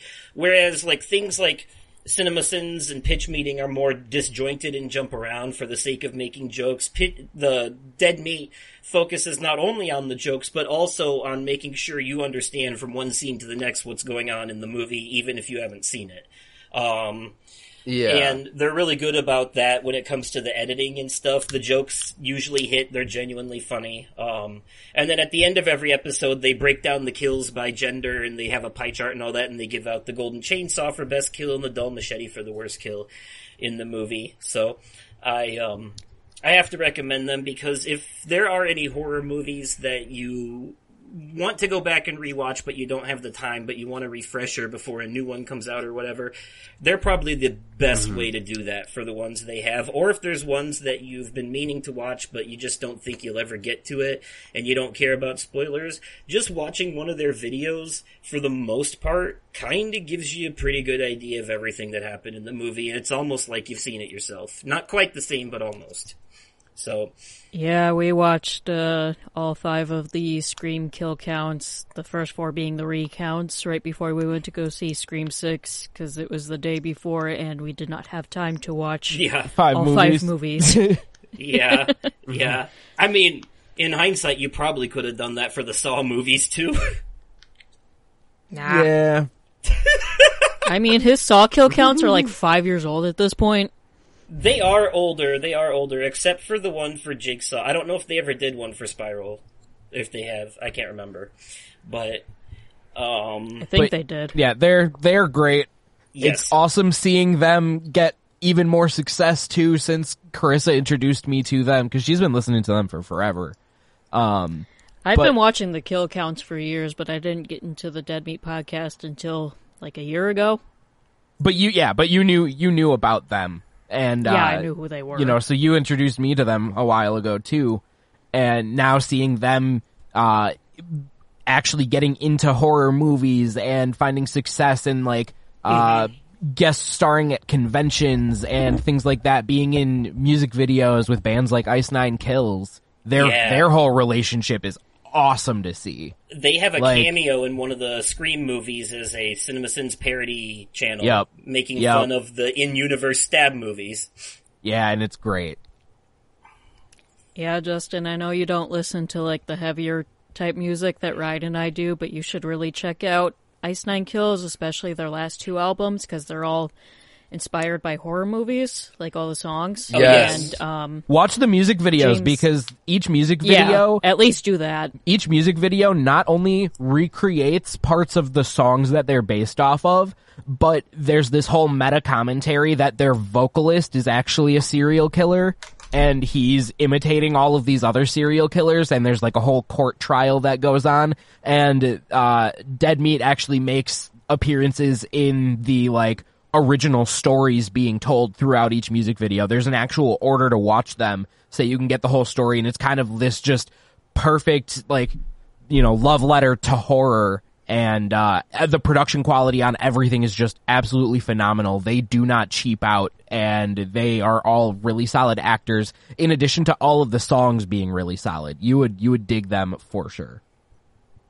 Nice. Okay. Yeah, and I've heard that they've No, been in their music is- videos. I we have we're we are de- uh, actually going to dedicate a section here to um, horror based like bands and stuff like that. Um, but before we get there, same question goes to you guys real quick. Favorite genre in horror overall, whether it's movies, games, shows, books, whatever, just your horror genre. What do you like? Um, I, I uh, do really like psychological horror, but I'll say I probably watch slashers the most because they're just fun and mindless for the most part. Um, Halloween, the original one, is still my favorite horror movie of all time. But that being said, I think Scream is probably my favorite franchise because there's just not a bad Scream movie. yeah Mm, yeah. I would agree with everything that she just said. Okay. Um, I I I think that the first Scream movie might edge out Halloween for me, but I do like Halloween the most out of the original three kind of big slashers. Out of like um, Friday the Thirteenth, Nightmare on Elm Street, and then Halloween. Yeah, Halloween is my favorite of the three. okay. Okay. Um, for Didn't you say Thirty Days a Night was your favorite horror movie, or is that changed by now? I think that's changed at this point, but that is still my ultimate favorite depiction of vampires. There's only one thing that they kind of Yeah. got wrong with all of that, uh, being the entering a household without permission part. But the overall hmm. concept of that movie is that it takes place in an isolated part of Alaska where the sun does not come out for 30 days and the basically the night before that starts vampires come in knock out all communication to the outside world and then basically it's it's you know the the small group of townspeople that stayed in town for this 30 days of night versus these just insanely powerful strong terrifying vampires uh, they do that entire movie so well the contrast of snow and blood together too is just it's very well done Okay. Yeah, I've seen that one. I've seen 30 Days of Night. Um, I'm not sure if I put that. Do you put that under creature feature or not? Because when I think I, think creature feature, I think more like B movies where they're all being slaughtered by some big animal. You know? yeah I, I this almost feels more like almost like a, a predator prey slasher Okay. the you know the if you think of vampires as a singular unit because that's kind of how they operate uh it almost a feels more mind. like a, a slasher you know than it than it is anything else okay. you know it's very much a horror survival movie Okay, so I uh so for me psychological horror is definitely up there and I would even consider some psychological thrillers to be in this vein stuff like um Secret Window and Jacob's Ladder. Um I would consider those. Uh but I'm also a big fan of cosmic horror like Lovecraftian existential crisis fate worse than death kind of stuff. You know, the the kind of shit that keeps you awake at night thinking about it. um that's why I was such a big fan of Soma because of the whole like everything that it introduced into that. So there are um, some movies like that. Um, I can't really think of one off the top of my head now that I think about it, but I know that I've seen some horror movies where the characters just end up in a fate worse than death, or it's like some kind of like, um, it kind of it kind of hits you hard with the with the whole out of body experience thing um in some mm-hmm. kind of way. I just i like the i like those ones that get you thinking or that not they're not trying to scare you with jump scares and making you squirm with the gore but they're planting these seeds in your mind that'll grow into intrusive thoughts later you know? Mm-hmm. Yes. that kind of stuff. Have you mm-hmm. seen Have you seen Annihilation with Natalie Portman? yes. Yeah Yeah, that's I a good have one. not. Oh, that's a good one. i would also Is it streaming anywhere? uh, i think it was on netflix for a while I saw it on Hulu not too long ago. I also own it, but um, let me see. Fair. Okay. Um, yeah, uh, there's just some like unfortunate fate type scenarios in a lot of those things, and um, th- in my experience, though, a lot of that particular type of horror, that particular genre, is usually better conveyed in video games than it is in movies, just because of the effect it has on you as a player since you're part of it. You know. Um, It looks like yeah. Annihilation is streaming on Netflix and Paramount Plus right now. Okay. Um, All right. I've got both on the topic of annihilation and cosmic horror, I would also say that kind of That bear. That leaks into sci-fi horror a little bit, and I have to say, I, I'm not sure if I would consider it horror, but in the sci-fi genre, Arrival might be one of the best movies I've ever seen. It's definitely a slow burn, but the questions that it brings to the table are definitely worth pondering. It's just a very beautifully filmed, well done movie um, about aliens and communicating with them. Um, Also, John of- Carpenter's The Thing is a really good one. Yeah, um, does that falls under body horror though, doesn't it? Which I know you guys aren't a big fan of. Oh yeah, I'm not a huge fan of like body horror, like more like um David Cronenberg type body horror, so I don't think I can ever sit and watch The Fly. Even though I love Jeff Goldblum, sorry, I just don't think I can do it. Yeah. I do really enjoy The Thing. I think it's a great horror movie, but um yeah, I had to watch like Bob's Burgers after Oh. the first time I watched that movie. Fair enough. I, I also think body horror is sometimes translated better in video games too, and I think when like people mutate into giant creatures in Resident Evil games and stuff like that, I would consider that a sci-fi body horror combo. Um, most likely, because to me, body horror is just when human transform into distorted creature thing. You know, that's uh, that's what it is for me.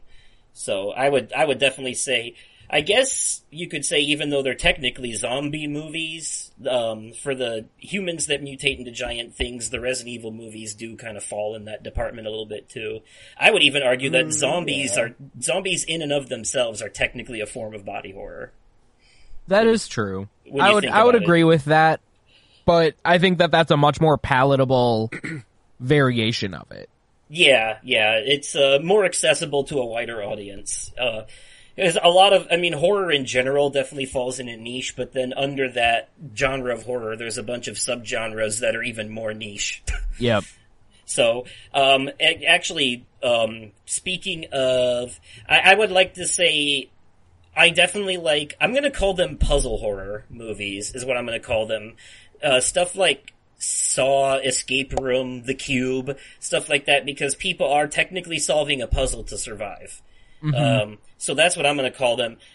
I think The Cube is highly underrated in that department. I don't know if any of you have ever seen it, but I haven't, but it's been on my list. Okay, yeah, that's a very similar one where a bunch of people wake up in a, basically what is a giant cube, and they have to go room to room and avoid these booby traps uh, in order to survive.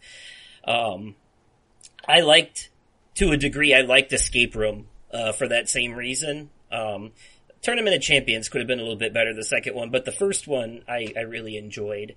Um, I think on a first watch I didn't like it as much because I was expecting something more on the level of Saw with the kills and stuff, and I thought they were all like pretty simple.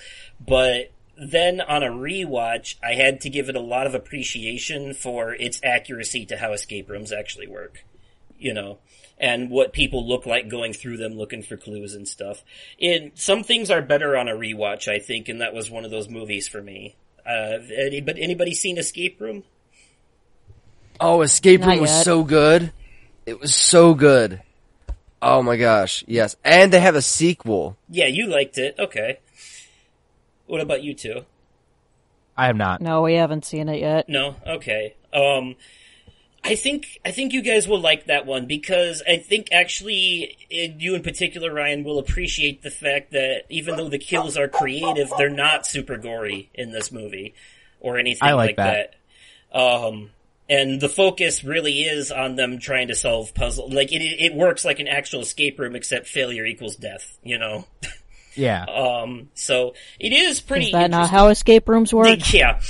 Um, well, there are some VR escape room horror game combos that work that way, yes. so, um, okay. Uh, yeah, so, I, I definitely think like, you know, cosmic horror, psychological, all that. I just like it when a movie is trying more to be, uh, you know, show don't tell is a big thing for me in horror movies. Um, and, um, you know, playing on certain tropes that work when they're just trying to like fuck with your mind more than actually, you know, like jump scares get cheap after a while, but making you uncomfortable is what horror should do.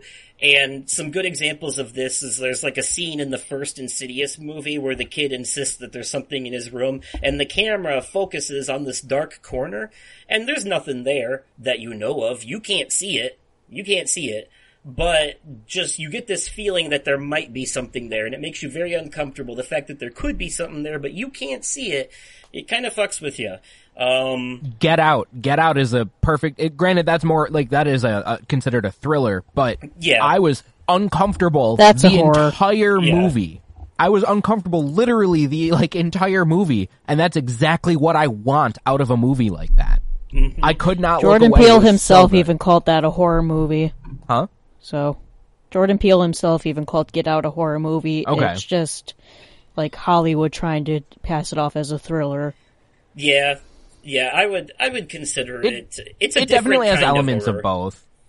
It, it's it's definitely a different kind of horror. Um, and um, the best example of what I'm talking about in recent years I can think of though is the 2020 Elisabeth Moss Invisible Man movie, where That was That really one good. was good. you can, That was so good. you can always tell when he's there, even though you can't see him. You just feel his presence just coming off the screen. It is so well done, mm-hmm. so well filmed. yes. Um, Just a That- side note about Elisabeth Moss. So, you know, she's like a Scientologist. Uh, she was born and raised in Scientology. Um, but with her doing things like The Invisible Man and Handmaid's Tale, I wonder if she's, uh, trying to cry for help. Oh, e- yeah, that's uh, that would be unfortunate if it were true. Um, but okay. So yeah, those uh, definitely fall among some of my favorites in the the horror movie genres. Um, let me ask you then, what is to you? You it can be either your favorite or what you think is the most iconic horror villain um, in in horror history. And there's a lot to work with. I mean, we've got Michael Myers, we've got Freddy and Jason, we've got Dracula, we've got Jigsaw, we've got Ghostface. Um, you know, Ghostface. Yeah, I was- I think Ghostface is a pretty easy answer for me. Because Yeah, with Go- Ghostface, it's not about a specific person. It's about carrying on the legacy. Yeah, I'd have to agree with that. Ghostface is yeah. that's a good point. Yeah, I can't. I can't. Anybody agree and everybody is Ghostface. Yeah. We are Ghostface. With Ghostface's Legion. yeah, I can. and I am Negan. I can get behind that. I can get behind that. Oh, you know what? I actually just thought of something, and this is probably the worst, best example I could come up with of what is actually a perfect combination for me of body horror and fate worse than death existential crisis shit.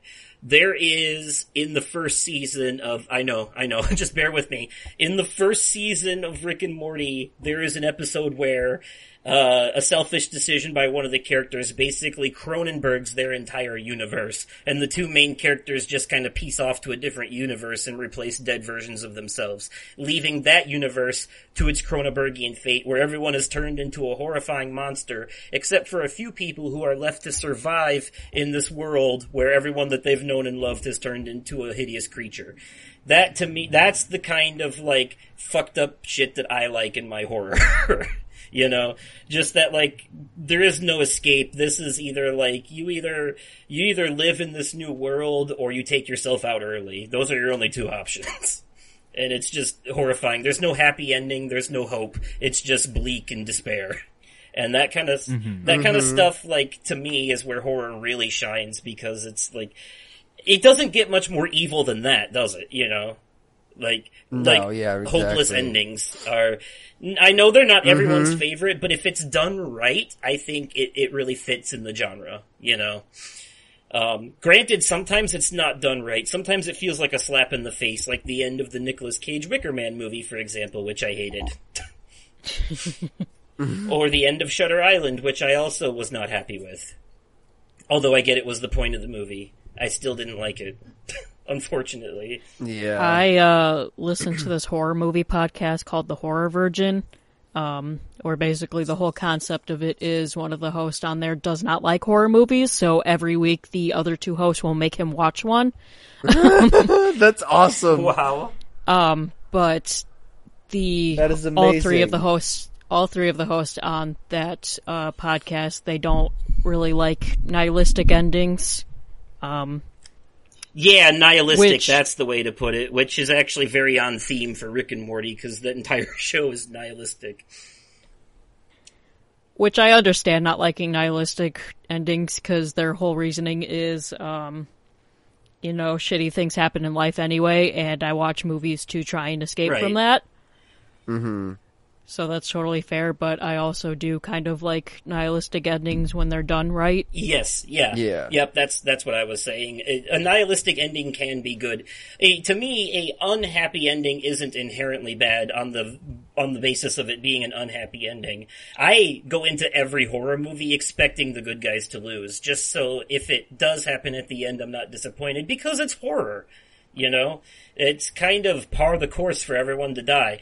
But if if it's formulaic, you will probably end up having a final girl or something like that, and they'll defeat the bad guy in the end, and you get a happy ending, only for them to turn around and die in the sequel, anyways. So, I know it's not a hundred percent horror related, but when you when you mention movies or shows with like an unhappy ending, I instantly think of Lemony Snicket's The Series of Unfortunate Events. Mm.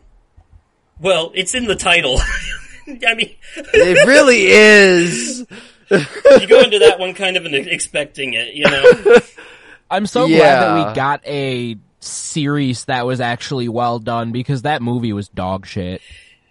I lo- I liked the movie, but I also liked the the, the series. I I like Jim Carrey. That's that's where I'll Yeah. begin and end on that part. like, yeah, yeah, yeah, yeah. Jim Carrey made the movie. kind of like It's just the fact that they advertised it as one book, but they took the first three, combined it together, and then like slapped on a uh, a weird ending to it. Like it, it killed the potential that it could have had, in my opinion. Yeah, I mean, this But the Yeah, series was it- actually yeah. really well done. This might be a controversial take, but I don't think the new Sonic movies would be as good as they are if it wasn't for Jim Carrey. You know, oh, I mean, yeah, I, I'm not. I'm not saying Yeah. he Jim carried those movies, but um, I, okay. s- Considering, I'm picking up what you're putting down. considering, yeah, I'm just I'm confused as to like how they're going to do the third Sonic movie without him if he's not going to come back and reprise his role as Doctor Robotnik. Shadow the Hedgehog will be the new villain. That's pretty Fair. easy. Okay. They're following the Sonic Yeah. Adventure Sonic Adventure timeline, so it'll be Sonic or it'll be it'll be Shadow and the the whatever the that government agency is called. Gotcha. Okay, that makes So- sense. Okay, so wow, okay, so Ghostface for everybody on that one. I can't say I disagree, to be honest. Um, I will say a new one that's been making its rounds for iconic horror villains. I have not seen either of these movies because I hate clowns and have no interest in watching them. Terrifier, But um, yeah. yeah, Art the Clown. Art He's Yeah. getting up there, I think. So, I've yeah, seen the first one. I've seen the kill counts and whatnot for him. The and other like recap videos. The kills in that movie are some of the most over the top, gory ass slasher kills I've ever seen in a movie like Oh, that. Terrifier was ins- the Like- first Terrifier was insane. they are. Yeah, but I feel like the over the top kills are kind of part of its quote unquote charm. Yeah, Yeah, exactly. You could yeah, call it uh-huh. that. You could call it that. Um, yeah. So, um, yeah. For me, slashers don't always hit just because I, I mean, they have good stories, but then you know, there's there's too many of them after that, and I, I just I want something a little more investing and a little more creative. But I do have a lot of respect for the OGs. I mean, horror wouldn't be where it is and what it is without them, of course. So, you know, um. But I definitely think I am mean, more. who in- can forget Freddy Krueger and Nightmare on Elm Street 3, Dream Warriors? Welcome to primetime, bitch. sometimes a good twist can make a good movie too. Um, I don't know if, um, like, has everyone seen the Insidious movies here, or at least the first two? A I've long time one. ago. I've seen all of them up to the Red Door. I Okay, have not so seen I the think Red. I've not seen the. re- I have not seen the the most recent one. The twist in the second Insidious movie is actually one of my favorites, where he's in the other side uh, throughout the movie, but then it shows that the events that happened near the end of the first movie were directly influenced by the version of him that was in the um, in the paranormal realm. In the things that he was doing over there, I thought that was just an interesting way to tie the two movies together. Um, Yeah. I do. I enjoy stuff like that. I enjoy when they get creative. Most of the Saw movies have a decent twist at the end. Some of them Yeah. are stupid, or some of them are stupid. Some of them are like predictable. Like the fifth one, you saw that coming a mile away. Um, But like the six, I would say the sixth one, the ending of the sixth one is on par with the ending of the first one. When you find out which person is actually that guy's family and who he is, and then the the acid needles on top of it might be one of the most gnarly kills in the whole franchise. Yeah. Bro, I remember watching the first Insidious movie with you, and then I vowed never to watch it again, and then I ended up going to see the second one in the, in the theaters with you guys. Yeah, you weren't as desensitized to horror back then. Uh, that was I that really was a wasn't. Movie. You I you- liked it you until the Dark desensitized me to horror. A, yeah, yeah. You you desensitized me to horror a lot. I have. I I like have that movie for up until the end. At the end of that movie, it becomes like an action chase. It's like a chase thing. Um, Yeah, yeah. that's I'll have to agree with know, that. See, that was my problem with like the first Outlast game versus Outlast 2. The first Outlast, while it has a lot of chase scenes, it is mostly focused on making you as uncomfortable as humanly possible in a psychological sense. The the first one, like, um the developers even said in the first game they went out to break your mind, in the second game they went out to break your spirit, and that's true because we're, the first game has the you know you're going through dark corridors, you don't know when the next ooga booga might happen, you're all tense, and the atmosphere and the green camera filter, and you gotta you know take care of the batteries because you don't want to be left in the dark because that's when bad things happen. You know you got resource management in the second game, you're just running from everything all the goddamn time. There's hardly any stealth. It's mostly just run. It's mostly just something roars at you and you run from it constantly. And it genuinely pissed me off after a while. And I think that was kind of what they set out to do because it did. It broke me. There, in, if you go back and watch my Let's Play, there are parts where I'm genuinely screaming at that game. Not out of fear, but out of genuine frustration and exhaustion. That game exhausted me. I felt like I did like a fucking 17 mile run after playing that shit. Oh yeah, I remember your Let's Plays. yeah, that that mm-hmm. game almost physically hurt to play. And I'm not saying that it's a bad game. I'm just saying that the way that it affected me personally, it, it was it was almost too much. And a lot of people say the first one is too much, but for me, the second one was too much. It just didn't hit the same vibes in the right way. And I'm not even going to tr- t- touch Outlast Trials because it's um like a, if you want the true ending, you have to do like the difficult challenges, and it's like multiplayer focused, and I don't care. but um, but I have watched a explanation of the story for it, so um, Has everyone here seen Midsommar? yes, I have not seen Midsommar. Ooh, you have the chance because they they just announced that they're putting the director's cut out into theaters soon. oh. So, Really? Nick, you know how you liked Hereditary. Yeah, Hereditary was good, but it was also very cringe. it's it's so I can the here's the best way to put this. A24 horror movies for the most part and especially Hereditary and Midsommar because they have the same director. That's why I bring it up. They have Okay. this not necessarily found footage feel, but they have this like down to earth kind of feel to them where all the characters in their movies feel like real people rather than like actors. Like in a lot of slasher movies you have everybody's like a caricature. You know, they all fit like a trope and you can kind of Yeah. pick out who's gonna die like immediately. Like, you know, Mm-hmm. like the kind of shit Until Dawn was making fun of, you know? Yes, yes, yes, Um, yes. So Love that game. It, I guess uh, the word I heard for it on Dead Meat is like glossy teen horror. Um, but A24 horror movies have more of a um, down to earth kind of gritty vibe to them, so that everyone feels like a real person. So that Yeah. family, the family drama in that movie feels real, and it makes it uncomfortable to watch, and that is definitely 100% intentional. Granted, that movie falls under demon possession. It, that's that's basically like the whole the whole plot of the movie is someone Okay. being being conditioned to be a vessel for a demon, but within that, the whole thing is a metaphor for mental health. And that's why it is so, it's so uncomfortable to watch because, and because the acting is so good that, that the emotions feel real too. You know, Yeah, yeah. and it's just something about the way Ti West directs stuff. So I actually put Hereditary and Midsommar on the same level because they both feel that way to me. They both gave me the same feelings watching them. Very That makes like, sense. This feels less like I'm watching a movie and more like I'm watching like somebody's phone footage of what happened. You know, right. you know. Okay, well, question for those who have seen Midsommar, and uh, I don't. This won't be a spoiler because we don't have to go into detail about it, and it's just a matter of opinion anyway. But um, do you think our character got a happy ending? For her, yes. The final girl got a happy ending. Um, for her, you, you really can't answer that without spoilers if you want to give it the right answer. You know, Yeah, like I said, it could just be a yes or no question. I, I think yeah. There are details. There are a lot of details that lead up to why I think yes. Like just like foreshadowing and other stuff in the movie. Um, I will say in and her mental state the- by that point of the movie. in the universe of the movie itself, yes, but in reality, like if something No, like this were to no. happen in real life, absolutely not. No, absolutely not. Colt's bad. Colt not good.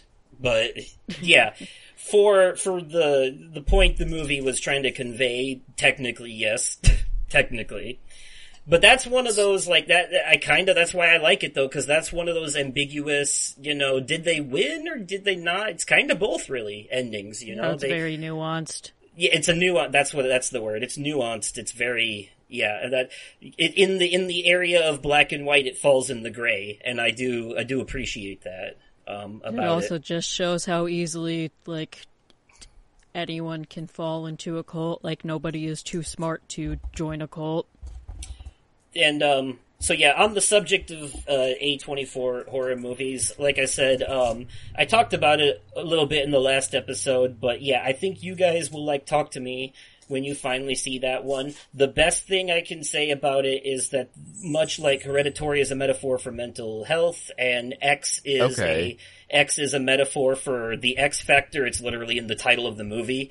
Um, and just like society's like views towards sex and shit. Uh, Yeah. um, I mean, the Babadook is a metaphor for grief, but you Yeah. remember watching that one. yes. Ba, So I feel like I need to give that one another chance though, because a lot of like the horror movie podcasts I listen to do really enjoy that one, and I feel like I was maybe unfair on it, but we were also uh I just Yeah. think it's funny. not in a good state of mind to be watching that one.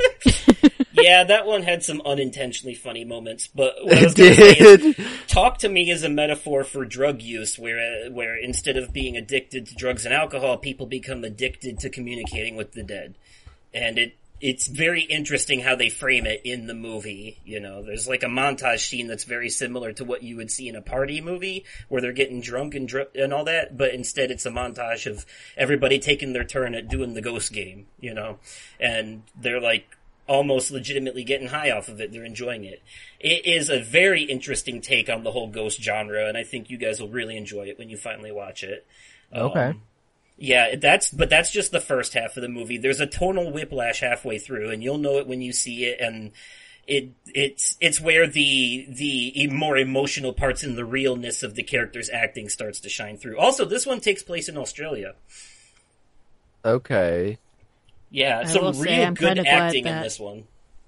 I'm kind of glad that we're stepping away from trauma porn horror movies for a little bit and just kind of getting more unhinged things like M3GAN. This is the Oh, other Megan I was was- so good. was so Yes. yes, it was. I loved every minute of it. I can't wait for the sequel.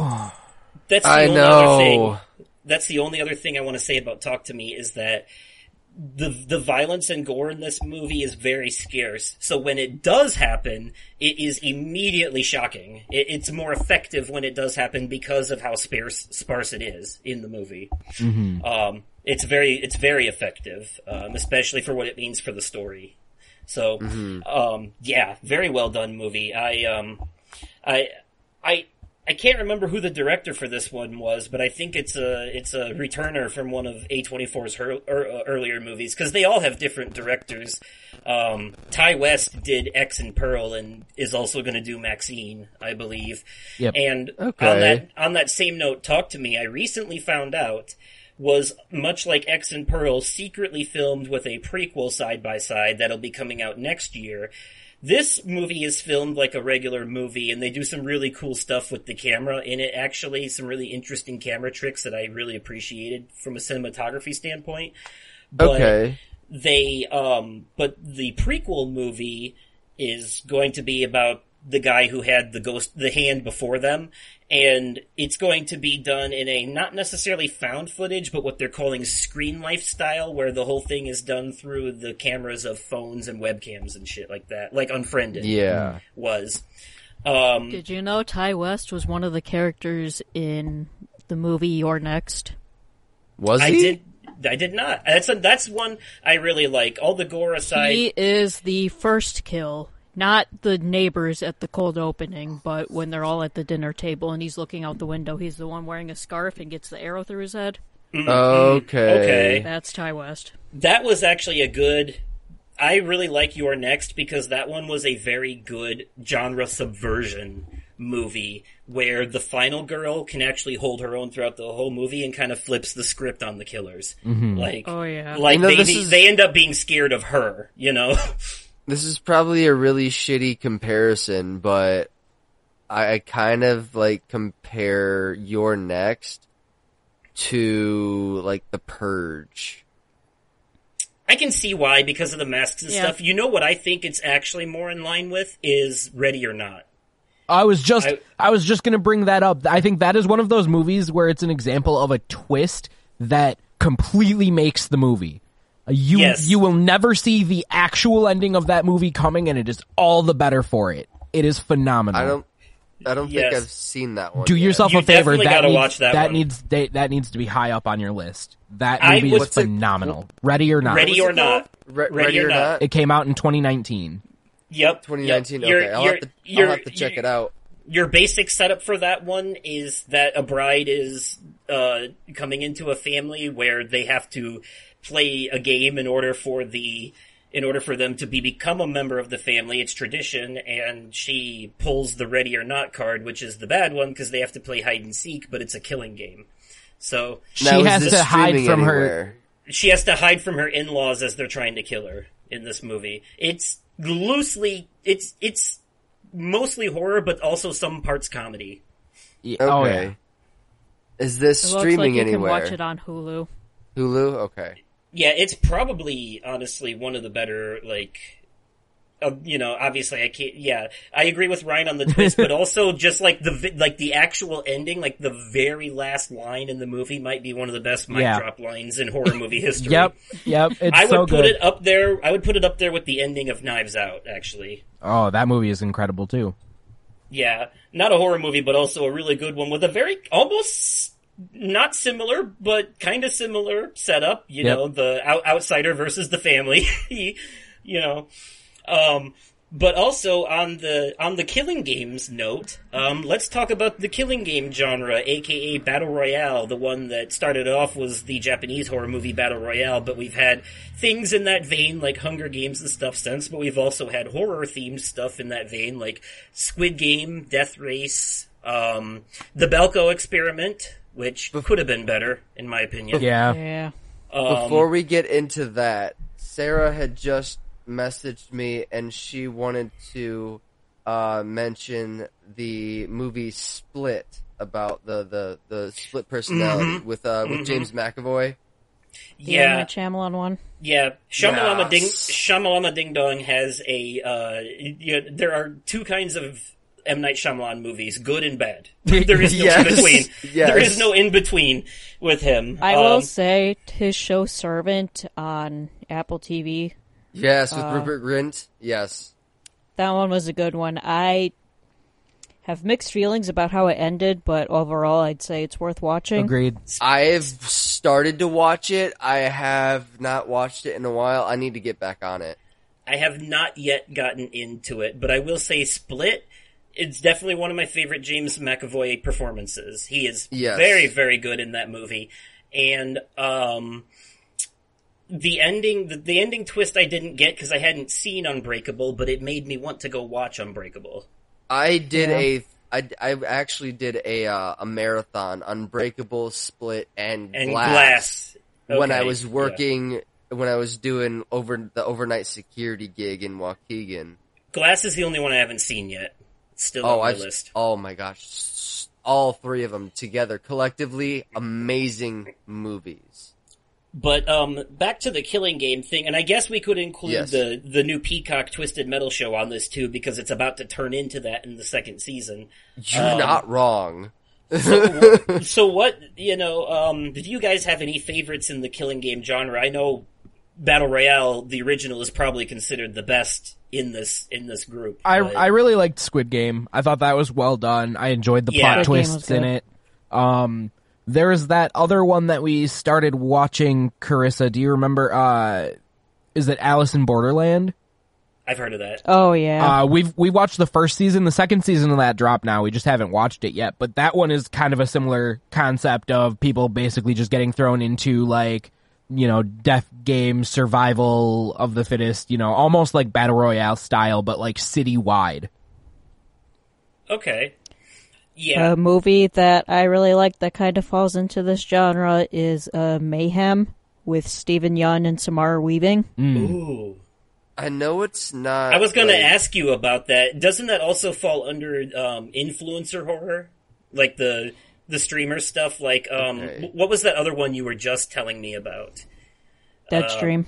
Deadstream. Yeah, doesn't it fall in that category? Or like Nerve and stuff like that? Nerve was good. Um, Mayhem doesn't really. It's, Yeah, not um, so much. about- Okay. It's about a bunch of people who work in this like corporate building, and then everyone gets infected with a virus that basically turns you into just a raging asshole. Oh, I have heard of this. It like removes your inhibitions. Yeah. Or something. Yeah, it's on. We watched it on Shudder, I think. Okay. There's okay. there's one that I wanted to bring up. Uh, it's actually an anime, but I thought that it was really well done. Uh, depending on whether you're trying to use the Japanese name or the English name, uh, Mirai Nikki or Future Diary.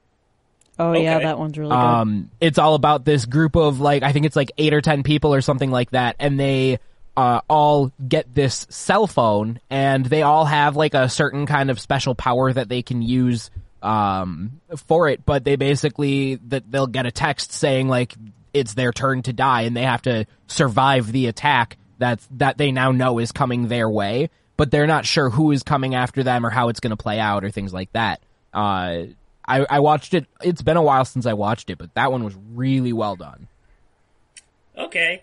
Yeah, the the Belko experiment I liked, but was a little disappointed in just because like the premise made it seem like they were going to be a little more creative and try to find ways to kill each other off with what they could find laying around the office, and instead most people in that just end up dying by the guns or the exploding collars. And They also set up somebody to be the final girl, and then she gets killed, which I don't normally have a problem with. It's just oh yeah, they the did her dirty. execution of it was really stupid. Yeah, it was really poorly done.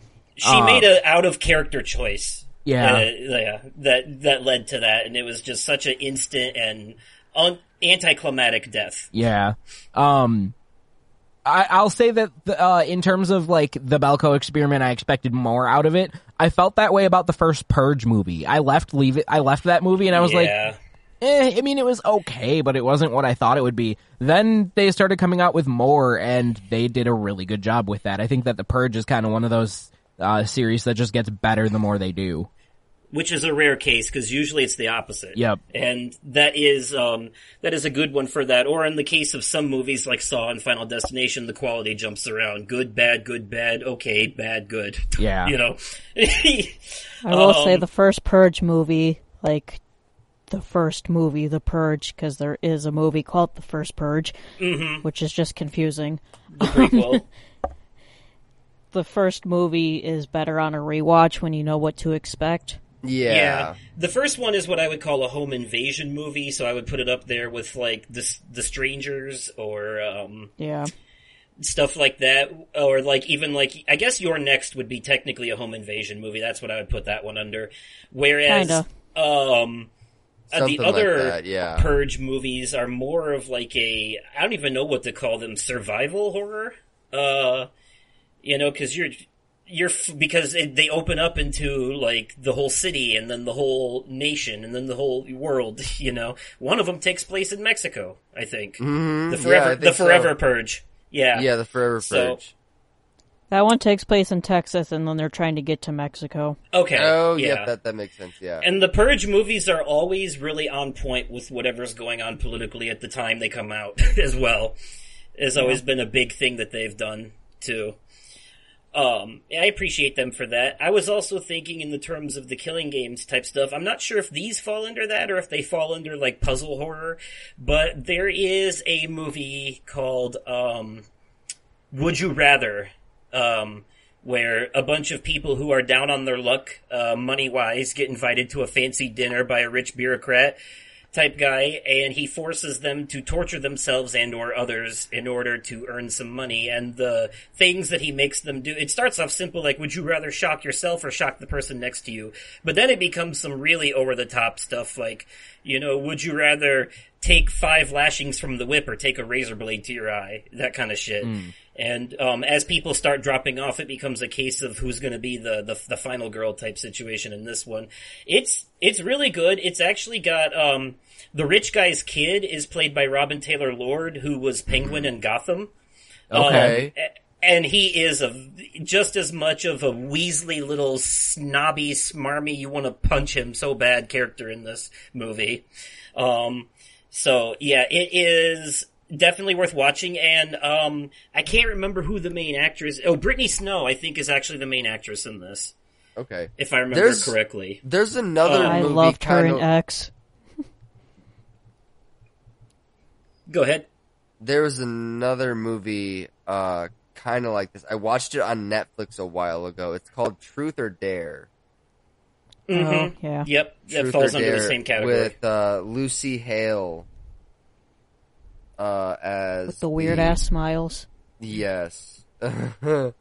There was uh, a harmless game of truth or dare among friends turns deadly when someone or something begins to punish those who tell a lie or refuse the dare. That one kind of reminds me of Unfriended in a way. It's so good, but it's not streaming anywhere. Right? Or like uh, Wolf Creek is actually like a no, not Wolf Creek. Cry Wolf. Cry Wolf. That's the one Cry I'm Wolf? thinking of. okay. yeah, that Wolf was a- Creek is a completely different kind of movie. yes, it is. Um, which was wasn't that the are one with a young with a young Kristen Stewart in it, and there was like Twilight. uh, it was kind of a. I'm thinking of this one that takes Stewart place. was only in Twilight. I think there's this one that takes place in a mansion and they're being like hunted or terrorized by somebody. I think the dad is played by Dennis Quaid, maybe. Wait. I remember. I remember a scene with a bunch of snakes coming out of the walls and shit. Cry Wolf has Jared which Padalecki movie? in it. Uh, Wolf Creek or Wolf Creek Manor or some shit like that. I've not well, seen. Wolf Creek is an Australian horror movie which is based off of a real life serial killer. Yes, no, okay, that that one is the one with the Australia. Okay, so I can't remember the the name of the movie I'm thinking of, but I do think it's similar. I think it's like Wolf Creek Manor or some shit like that, There's okay. or I'm looking at the page on IMDb for Cry Wolf, and I had to look. I went scrolled down to look at the cast list, and it has. I, I noticed it had Jared Padalecki in it. Cold Creek Manor. That's the one I'm thinking of. It's called Cold Creek Manor. so there was a And uh, yes, Jared Padalecki was in Cry Wolf. That was another slasher movie that was like a like it had like a twist mystery about who the killer was. Type of You remember deal. Jared it was based on Padalecki in uh what Chainmail. was it, House of Wax? Yes, Yes, the Yes, House I of do. Wax remake. The Yes. House of Wax remake. Yeah. He was He got done also dirty in that. he was also in the Friday the Thirteenth uh, Killer Cut. yeah. Oh, the Uh, Friday the the two- Thirteenth the- remake. Yeah, the remake. The remake. Yeah. I remember that. And then Yeah. You had Jensen something on Ackles was the- in the My Bloody Valentine remake, which Yes. came out like I think the same year. Sure. you had did. something on the on the 2009. Killing Game note on the Killing Game note, Ryan. It was actually on um Home Invasion. I didn't want to Oh, okay. I didn't want to forget to bring this up because I think that I don't see enough discussion on this movie. Um uh funny games. oh yeah. Oh yeah. I think that That's- the the main character of Funny Games needs to play the Joker at some point because he would do that absolutely perfectly. Yeah, those two brothers are really messed up in that movie. That movie and is so incredibly well done, though. Yes, it is. And even That like, movie was also a shot-for-shot remake of the original one. It's just the original one is in like Swedish or something, yeah, yeah, and it is so it doesn't matter which one you watch. Really. some very interesting fourth wall stuff in that movie too. Yeah. But Um, I didn't. I didn't want to forget to bring that one up because that mo- that movie left an impression on me for sure. it's considered up there among like some of the harder to watch horror movies or some of the like most messed up ones. Yeah, I don't know that I'd watch it again, but once, never again. yeah, I don't know that I'd watch it again, but it was really, really That's- good. That's how I feel about Hereditary. As much as I like that one, it's just it's too hard to watch more than once because it's Yeah. such a difficult. It's it's it's too hard to watch those characters suffer the way they do. Yeah, yeah it Yeah, really is. It's very upsetting. Um, Yes. They like they did a great good. job with the advertising for that, though. yeah, They really yeah. did. and what what I'm saying is not by any means a knock against the movie. By the way, if anything, it's a compliment. It's just you know that is a, that takes you to an emotionally dark place. That movie does. Well, the the entire trailer makes you think that a certain character is the main character, and that character dies very quickly. yes. Yes, yeah, there's that too. And that's probably one of the most memorable deaths, if that's the one I'm thinking of in horror, in recent horror movies too. Yeah. The telephone pole scene. Yep. Yep. Um, I feel Oh, like this yeah. could be a good segue into uh, what's everyone's uh, watched once, never again horror movies. yeah. Not I mean, necessarily Yeah. because they're bad, but just like they made you so uncomfortable, you just don't want to sit through that again.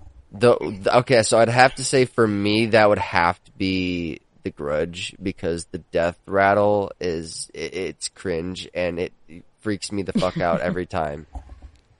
Yeah, That's that is fair. a that is a very unsettling noise. Yeah, but Japanese, I uh, Japanese horror ain't nothing to fuck with. too. Exactly. And believe it or not, the original Japanese version of said movie is even scarier. I want nothing to do with it. The same the same goes for The Ring.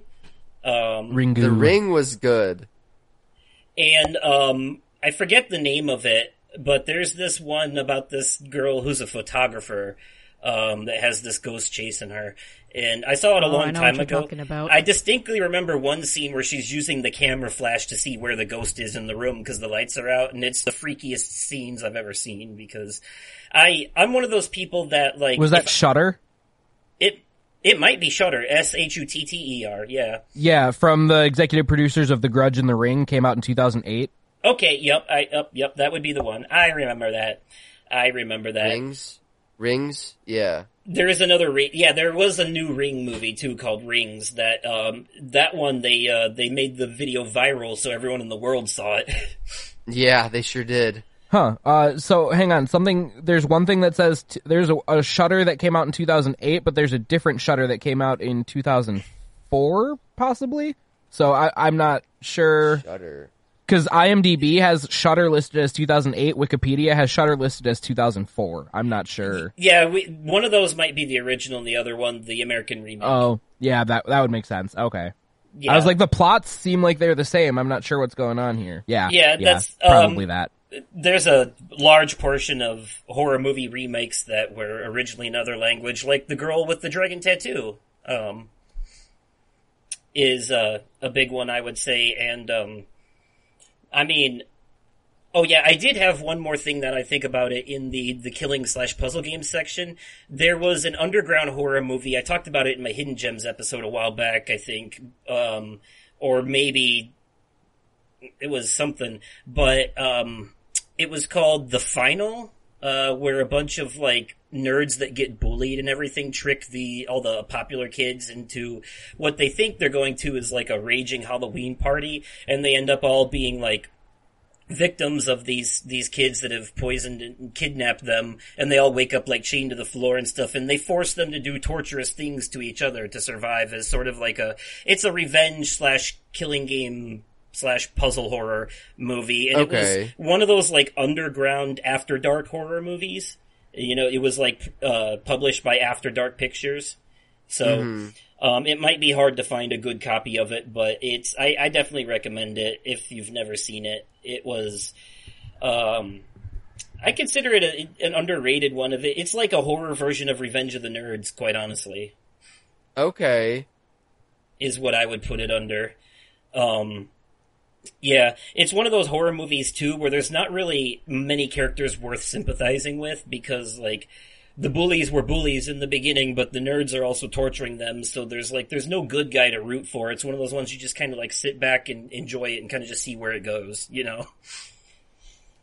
Yeah. Um. Okay. But yeah, so on that subject of remakes, uh, good ones, bad ones, uh, what are you, you know, horror movie remakes that you really like, and what are ones that you think are really terrible? I really enjoyed the remake of Carrie. The Chloe Grace 20 Moretz one? Yes, the 2013 Carrie. Yes, hmm me too. I like that one. Uh, I like how the they. I like how they modernized it. Too. both of the It movies. Yes, yep, uh huh, 100%. Bill Skarsgård on point. Yep. I fell asleep watching the first one and didn't make it to the second one. The fact Uh, that you Karissa go actually back. was willing to watch those with me only once. Yeah. She's only watched them once. She will. I've tried to get her to watch them with me again, and she won't. But Nope. that I'll I think that speaks volumes to how watch good they are. Yeah, I'll Well, I have guess- to go back and watch both the It movies. I guess that's Karissa's answer, by the way, for the ones you won't go back to, horror movies wise. Oh, I have several of those. Movies in general. Like uh, Speak No Evil, which came out last year. Um, Funny Games, Eden Lake, Mother. yeah, I have several of those movies. okay, yeah, I've heard Mother is a difficult watch. Um, Oh yeah. it's on my list, but like I feel like I have to be in the right mindset for it. It's going to be one of those like hereditary style ones where it's like upsetting because I can't. It's Another probably one especially we for recently introverts. watched. Another one we recently watched, which would go on this list, is uh, "Beau is Afraid." Okay, Mm, yeah. I didn't hate it, but it was a movie. okay. oh, so just not worth watching again. Nothing about it that makes you like, oh, I can't sit through that more than once. I've heard this a lot about the like I've even people who do like a rewatch of the Saw movies will often skip through the the the twisting crucifix in the third one. oh, just be- that's like one of my favorite traps. just because it's so hard rack. to watch. Yeah, it's really hard. I honestly I didn't pay much attention during the actual uh, traps for a lot of the rewatch. that may, I mean, that's fair too. It, that's You the fell other thing asleep on a rewatch of Seven. that does not bode well for Seven. Um, I think he was just tired. Yeah, I I, mean- was exhausted. I I still to this day don't understand why that garage trap with uh, Chester Bennington and the rest of them was banned from the previous movies. Like it, it doesn't didn't really feel that much more over the top than anything else they had done up to that point. So No. I don't know why they kept telling him it was too much. It really wasn't, unless it was before that and they had to tone it down to put it in the movie. But Right. but either way, You know, you know, kind of like how they uh they they had they they they had to t- uh, apparently had to keep pushing back South Park: The Stick of Truth. yeah. I, Tone it um, down before it can be released. so there are quite a few horror movie remakes I like and a few I don't. I do really like um, the Last House on the Left remake, particularly Yes. for the garbage disposal scene in particular. hmm Uh, Yes. But also, the that's one of microwave those. at the end. That's one of those revenge movies where you're rooting for the protagonist the whole time because the parents are getting revenge on the assaulters. Um, I know, I know I brought it up earlier, but the uh the Rob Zombie Halloween remakes were I were were, were I think were decent. okay. Um, yeah, and um, Evil Dead remake was good. yeah, the twenty Um, the Thirteen. 2013 one. Have you seen Evil Dead Rise, the one that takes place in the apartment building? I I have. Ryan hasn't. I started to watch it Friday night, but because I had some personal things going on and I got stuck in my head, I needed a comedy, so I turned on the new Jennifer Lawrence movie, uh, No Hard Feelings. Okay. I don't think Ryan's seen any of the Evil Dead movies. Come to think of it, I have not. Uh, yeah. Okay. I got. I made it. Ha- I made it halfway through Evil Dead Rise before I turned it off. They are. I I It want was to good say from what I saw. yeah, they're kind of tongue in cheek movies. They're they're very self aware. Um, Yeah. and obviously, like I mean, Ash versus Evil Dead was basically a comedy, but The 2013 one is just really mean, and I feel like Yeah. Evil Dead Rise is kind of a combination of being mean but still like being humorous, like the original Evil Dead. yeah, and Evil Dead Rise has a lot of interesting callbacks too, which is kind of nice, you know, for fans of the original. But yeah, Evil the the the remake is also broke a record for the most fake blood ever used in a horror movie too. Yep. For that rain scene. So um yeah, there are some um there are some rough watches. I feel like every movie that takes place in a cabin, like Evil Dead and Cabin Fever, always ends up ends up with like a really difficult to watch scene of someone flaying themselves alive. The leg shaving scene in Cabin Fever. Oh God. An early Eli. Roth work, and he just went on to be more and more gross. You can tell him and Quentin Tarantino are friends because they both Right. they both love blood in their movies. They love the over the top Uh-huh. gore. And then Eli Roth did Hostel and Green Inferno, which was his tribute Oh to um Green Inferno was his tribute to that Cannibal Holocaust movie. The the Hostel movies were fucking brutal. Yeah, yeah. Put the, um, I guess, put Hostel Two on the list of movies that I liked but never want to sit through again. Okay, there was one part in the second Hostel film that had me like, because because because that that was the first Hostel movie that I actually sat down and watched. Because I was, I went to a Halloween party in high school dressed as Michael Myers, and the host of the party put on the second um Hostel film, and the one part you can probably cut this part out if this is too graphic, but You're talking about the bathtub part, right? I we're all No, I'm ta- talking No? about I'm talking about the part where dude dude had his penis severed off. Oh, okay. Yeah, I don't censor this show, so you're fine. That was actually one of the better parts of the movie when she cut that guy's dong off and fed it to the dogs and then let him bleed out. That was some final girl vengeance that I worked that I loved. Because That my was my biggest issue shit. with the second movie is that the guy who survives the first first one dies almost immediately. But Okay. they give a happier ending to the protagonist of the second one, which made which I was okay for. And then the third one is just dumb. The only good thing about the third movie is the scene where they Hmm. cut they cut that guy's face off while he's still alive. oh that my is- god, that was insane. But the one rest part of that it really got me in the the one that the one part that really got me in the first one at the very end was when he- dude cut dude's like Achilles heel uh from under the bathroom stall. No, oh, that's actually very. You're you're mixing two scenes together. The the guy gets his Achilles tendon split as one of the the the torture methods early in the movie. Um, that's one of his friends who later gets killed. The the survivor ends up cutting off this guy's hand that he sticks under the stall because he beats him with the uh, with the card, and then Oh, and okay. then he it's just because he's one of the been a while hunters. since I've yeah. seen it. Then because he's one I, of the like, hunters go- and he kills him. But that's that's That one of those like um technically that's a killing game I think because like the whole point of Hostel is that these re- rich elite people are paying to have people kidnapped so that they can torture them. And it's like Yeah. not it's not unlike the setup for the escape room movies where they they pay to have people, you know, um but they're not kidnapped. These people willingly go to the escape room, but it's just like it- Yeah. it's it's it's a similar setup, you know, where I'd the the people behind it are a bunch of evil rich guys. that any of the Hostel movies would have to go under the list of movies that I have no interest in watching again because I I, I, I cringe way too fucking hard while watching the torture scenes. I just I I I ugh, I tense up. It it's it's no, I'm good. So, uh, Karissa, I know you have um, a take on one of the worst horror remakes. Nightmare on Elm Street. Yeah, that was the one you didn't like, right? How did I know Nope. this was going to be talked about? Okay, yep. Yeah, I'll have to agree with that.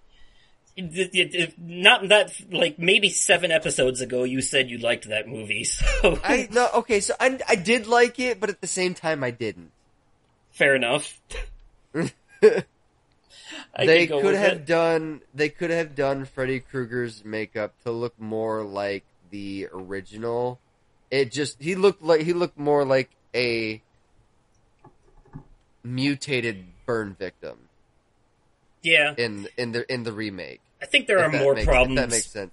More problems with the remake than that. You wanna you wanna tell us what they are, Karissa? I mean, it's a pre- it should be a red flag when uh, your main actress Rooney Mara says that um, after she auditioned, she was hoping that she didn't get the role. Oh, oof. Ouch. yeah, Yikes! and was kind of disappointed when she got a call back. Wow. Ouch. That's that's brutal. Also, I don't like that they were like teeter tottering between Freddy Krueger being a child abuser or not, which, like, in the sense of a horror movie, I don't care if somebody's an abuser. But they just couldn't make up their minds until the last second in that one. Yeah, Pick a lane, pick a lane, and stick with it. exactly. You have um an opinion on good and bad remakes, Ryan, on horror? Uh, you know, I'll be honest. There's a lot of things that I've either only seen the remake or only seen the original of. So Uh, so can't really draw that comparison too well, huh? I mean, that's Yeah, I've that's fair. introduced him to a lot of horror movies. I mean, that's fair. That's fair. Uh, It's it's a pretty big genre. So, um, okay. With that in mind, it's funny because you brought up the whole um, the actress didn't want to be in that movie. It made me think of uh, an actress who actually did want to be in a movie and actually beat out. I want to say somewhere in the lower hundreds of other auditions. Um, the young girl who played um, the one of the main protagonists in Doctor Sleep. Um, the the secondary protagonist opposite Ewan McGregor's character. Um, Yeah. She beat out several other people for that role, and I would mm-hmm. put Doctor Sleep up there with. I, I think I could. I consider that movie a legacy sequel, and I would say that it is one of the better ones. Actually, I have not And seen Doctor Sleep. It actually fixed a lot of things that Stephen King didn't like about The Shining. Okay. It's the Doctor Sleep movie is different from the book, but there is a reason for that.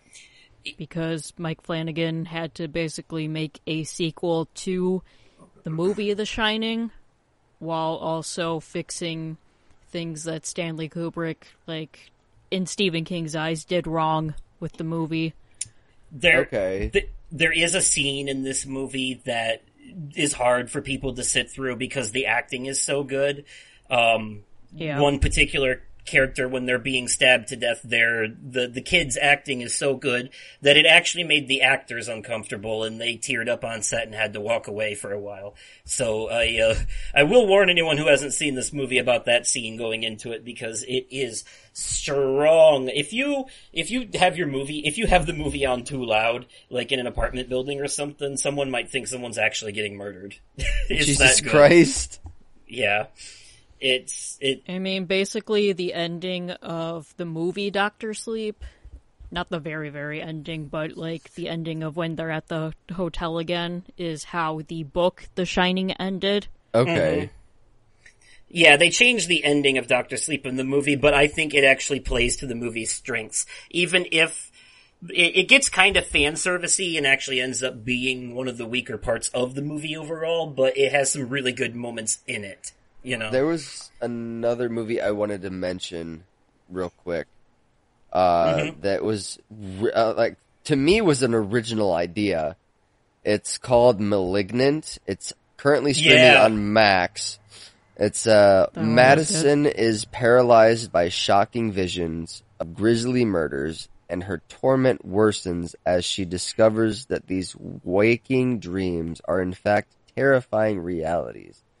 This Yeah, one, it I- is this one good. was so good and so well done. Probably one of the scariest James movies. Wan picture. too. Probably one of the scariest movies I've seen in a long time, and it it's definitely, definitely an original idea. Yeah, J- Yeah, James Wan just kind of pops out every decade or so and lets everybody know what uh, the popular genre of horror movies is Yeah. going to be That next. was- Right, he keeps revolutionizing genres because he did like the first Saw movie. Mm-hmm. Um, he did The Conjuring, I want to say. Uh, Speaking he also of did Dead Silence. speaking of The Conjuring, I don't mean to I don't mean to drift off from movies, but um, right now, uh, going on at Six Flags Great America, they have a haunted house dedicated to the first Conjuring, uh, the, the first Conjuring film. Oh wow, okay. And they also have simultaneously while that's going on, they also have a haunted house dedicated to the new Saw X film. So we actually are gonna drift off from movies here because we are running low on time. So, um, we talked a lot about horror movies and there is like, you could, I mean, if you really want to dig deep into everything that they have to offer in the horror movie department, you, you would be here for days. You'd Yeah. do like several, do several episodes in a whole, so you could do one episode per movie itself. So, um, let's, uh, let's go into the niches. We'll just, for the sake of time, combine TV shows, video games, books, music, all that shit together. Um, let's just talk about some of our favorite stuff in that. Obviously, like the video game stuff is more my side of thing. The music is more like you guys' side, all that stuff. But I know we've all seen some horror themed TV shows like Supernatural. Hill House on Netflix. Yep, Supernatural, um, Stranger stuff like Things. that. Uh, Stranger Things, Yep. True Blood, all that kind of shit. So, um, Oh yes, True yeah, Blood. Um, what's uh, what what's your favorite? What's uh, you know, Uh, among the best? Some of the best for you. I'd have to say Supernatural, hands down. And uh, Justin, I have you to thank for that. You introduced me to the show back in what 2011, Yeah, and I like when I um when I finished the show, when I finished season 15, the last episode, bro, I I I, I bawled my eyes out. I haven't seen I- the last couple. I think I'm uh, like a season and a half away from the ending at this point. Okay, so then Yeah, I so won't spoil no spoilers because they're still No watching spoiler, it. right, right. No, I'm not I- spoiling anything. All I will say is you're gonna want to have a tissue box ready. I mean, that's to be expected. It's a long. Yes. I, I, I, I, uh, all I can say to that is that I made the mistake of thinking that the penultimate episode, the second to last one, was the last one, and the way that one ended pissed me off. And I thought that was going to be the ending of the show originally, and I was angry. But then the actual ending came, and I was happy with it. So, um, that's the best way to put it. It it ended the best way it possibly could for the the show that Good. it is and the characters that are in it. So I'm happy with that. Yeah, I agree. Supernatural. It was definitely more horror back when it had like the Scooby Doo vibes of Monster of the Week formula set up. Speaking of the it started Scooby, having o- the, overarching overarching stories. the Scooby Doo um, crossover episode, Scooby Natural, was by far my favorite episode of the show. Oh yeah, that was an interesting one. That was Um, like that was that was top tier. That was that I, that one I- almost felt like like fan service. I was always a big fan of the weirdly creative episodes, like the one where they go through a bunch of different TV shows. Any of the ones where the prankster, the Mm-hmm. Yes. prankster is involved, Yes. um, or the Groundhog Day themed one, Uh huh. uh, yes. where where one of them keeps dying every day. And then you got Uh, the episode repeats, where they go into the, the psych ward and the Pudding! the, the funniest part. Pu- pudding. yeah, there's yes. also the episode where everyone dies in a cartoony way, like their heart bumps out of their chest or an anvil falls on them. uh huh. that was I like the one where too. Dean loses all of his courage. That was scary. Yep. but they definitely did for a while there. The old, the older episodes, which definitely had that like early two thousands feel to Yes. them, like charmed, Mhm. you know. Um, just the way it was filmed, and like you can see like the film grain on the on the visual. Like you know, when you remaster things that were old on Blu-ray, there is some visual artifacts that carry over, like film grain, and you can tell. Mhm. Um, but like, uh, it, I, I love that they did like the monster of the week setup with like, you know, different ghosts and like the Wendigos Yes. and stuff like Yes. that. There's not a, f- not a fantasy monster or creature in any lore that wasn't touched in that No, show, no, no. That everything was touched they on even in that show. had like Lev- Leviathans and shit. Yes. Um, fun, fun fact, the leader of the Leviathans, I want to say that was season seven. okay. Um, the the leader of the Leviathans, James Patrick Stewart, is the voice of Xigbar in the Kingdom Hearts games. okay. yeah, it's an interesting thing. Felicia Day also had a huge role Yep, in that show. I love Yeah, her. she did. Too. Yes, yeah, she she did have a really good, really big role in that show for a while. Yeah, um, yeah, I won't get into any spoilers, but like you know, th- th- a lot of things when they start running out of ideas start dealing with very weird shit, and this show is no exception to that. um, but I do love it. Um, yeah, I uh, wasn't there a Purge TV series? Yes, and it was actually There really was, movies? yes, there was Yes, a there purge was. show. Yes, Okay. Um, and I'm a big fan of the Netflix series. I haven't seen Bly Manor yet, but the series The Haunting of Hill House, I enjoyed that. I really do. I think the tall man, Bly Manor the was tall good. man, in- the tall man in that was really creepy. Like he was well done in that show. Um, Did you see his show Midnight Club? no, I have not. no, I, no, I don't think so. That one's good too. Another really good, uh, well, that one's also Mike Flanagan. another show. Can't go without mentioning American Horror Story. Yeah, that one every it's like an anthology series, so every season is a different story, and some of them do tie together, but there are definitely like good seasons and bad seasons in that show. I'd have to say my all-time favorite season is season one, Murder House. I think a lot of people would agree with that. Um, Yeah, that was Yeah. by far my favorite season. That and um, Freak Show. Yeah, I like the Freak Show season. It's I like the favorite. Coven. Freak Show. I like. No. I tried to watch it. I just couldn't Is it because of, was it because of Twisty? The clown. Yeah. yeah, I liked I liked Freak Show. I liked Coven. Didn't care for Asylum. Oh, that I loved. Asylum. Um, I loved the Asylum season. Yes. Um, I um, and then let's see what else they had. Oh, I did like the hotel one, which is based on the real life Cecil Hotel. Yeah. Um, that, didn't that didn't that season have Lady Gaga in it? It did as a vampire. Yeah. Yes, Okay. I like that one. Um, Roanoke was just okay. That one was just okay. The only thing I remember about that season is the short guy getting disemboweled, and they like they like pulled his intestines out like a long rope.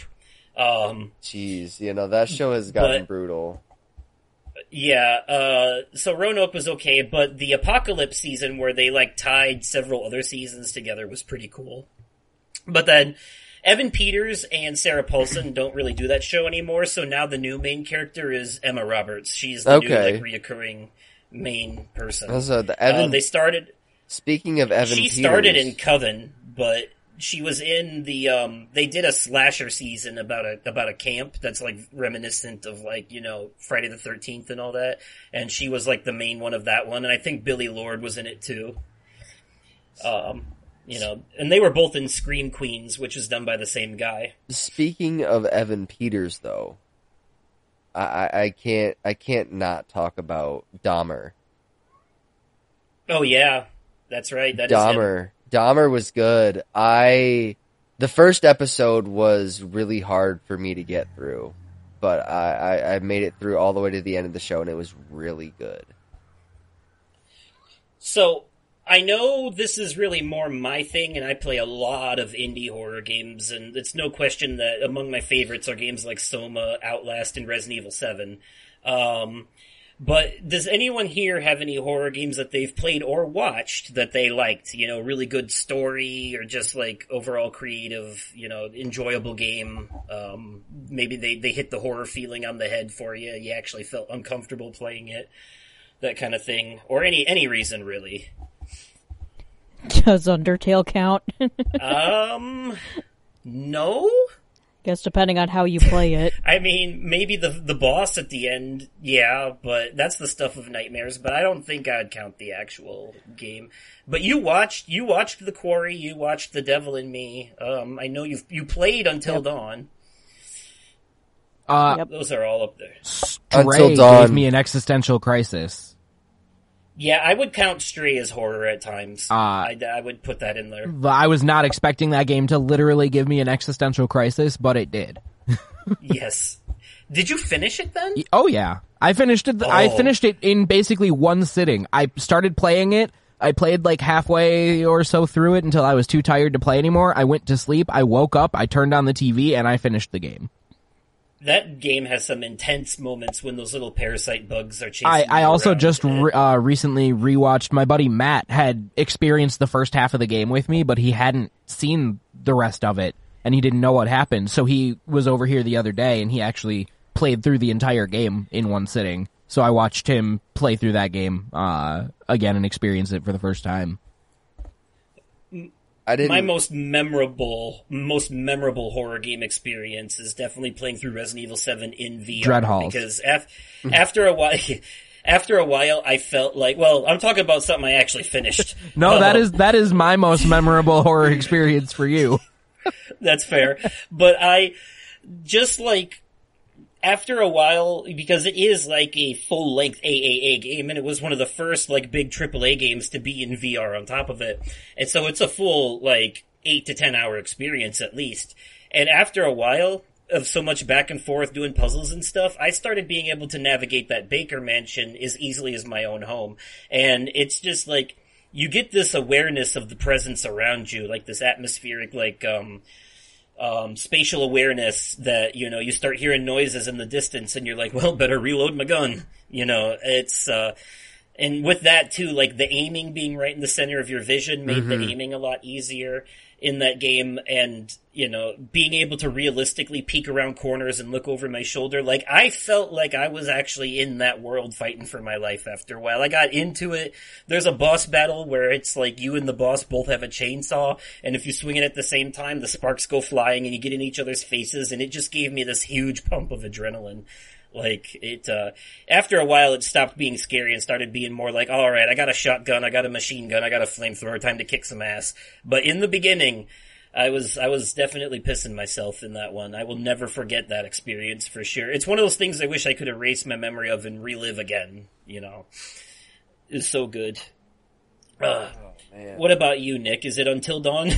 Uh, it's a couple games actually. Um, Until Dawn, Beyond Two Souls. oh yeah, I, I would count that. I would count yeah, that. Beyond Two Souls has like a almost like a sci-fi horror feel to it. More towards the Mm-hmm. end, but at the beginning, it's like more like it is paranormal, but it, it's like more like of a sci- uh, more of a, a sci- sci-fi horror. But yeah, yeah, I'd, yeah, I'd it's got a say. but until dawn i could easily play through uh no problem um i've i've i've played some of the quarry and i have i haven't i haven't touched the quarry since i was in I'm one excited to hear what you think oh when Oh you get gosh. back to it when you finish. yeah no i've definitely you started that too, didn't you, Ryan? Yeah, I I haven't finished it yet though. Okay, yeah, I'll be excited to hear what you both think because Karissa watched the whole movie mode playthrough of it, so at least she knows the basics of the story. Um, obviously, who lives and dies will, you know, your mileage may vary, but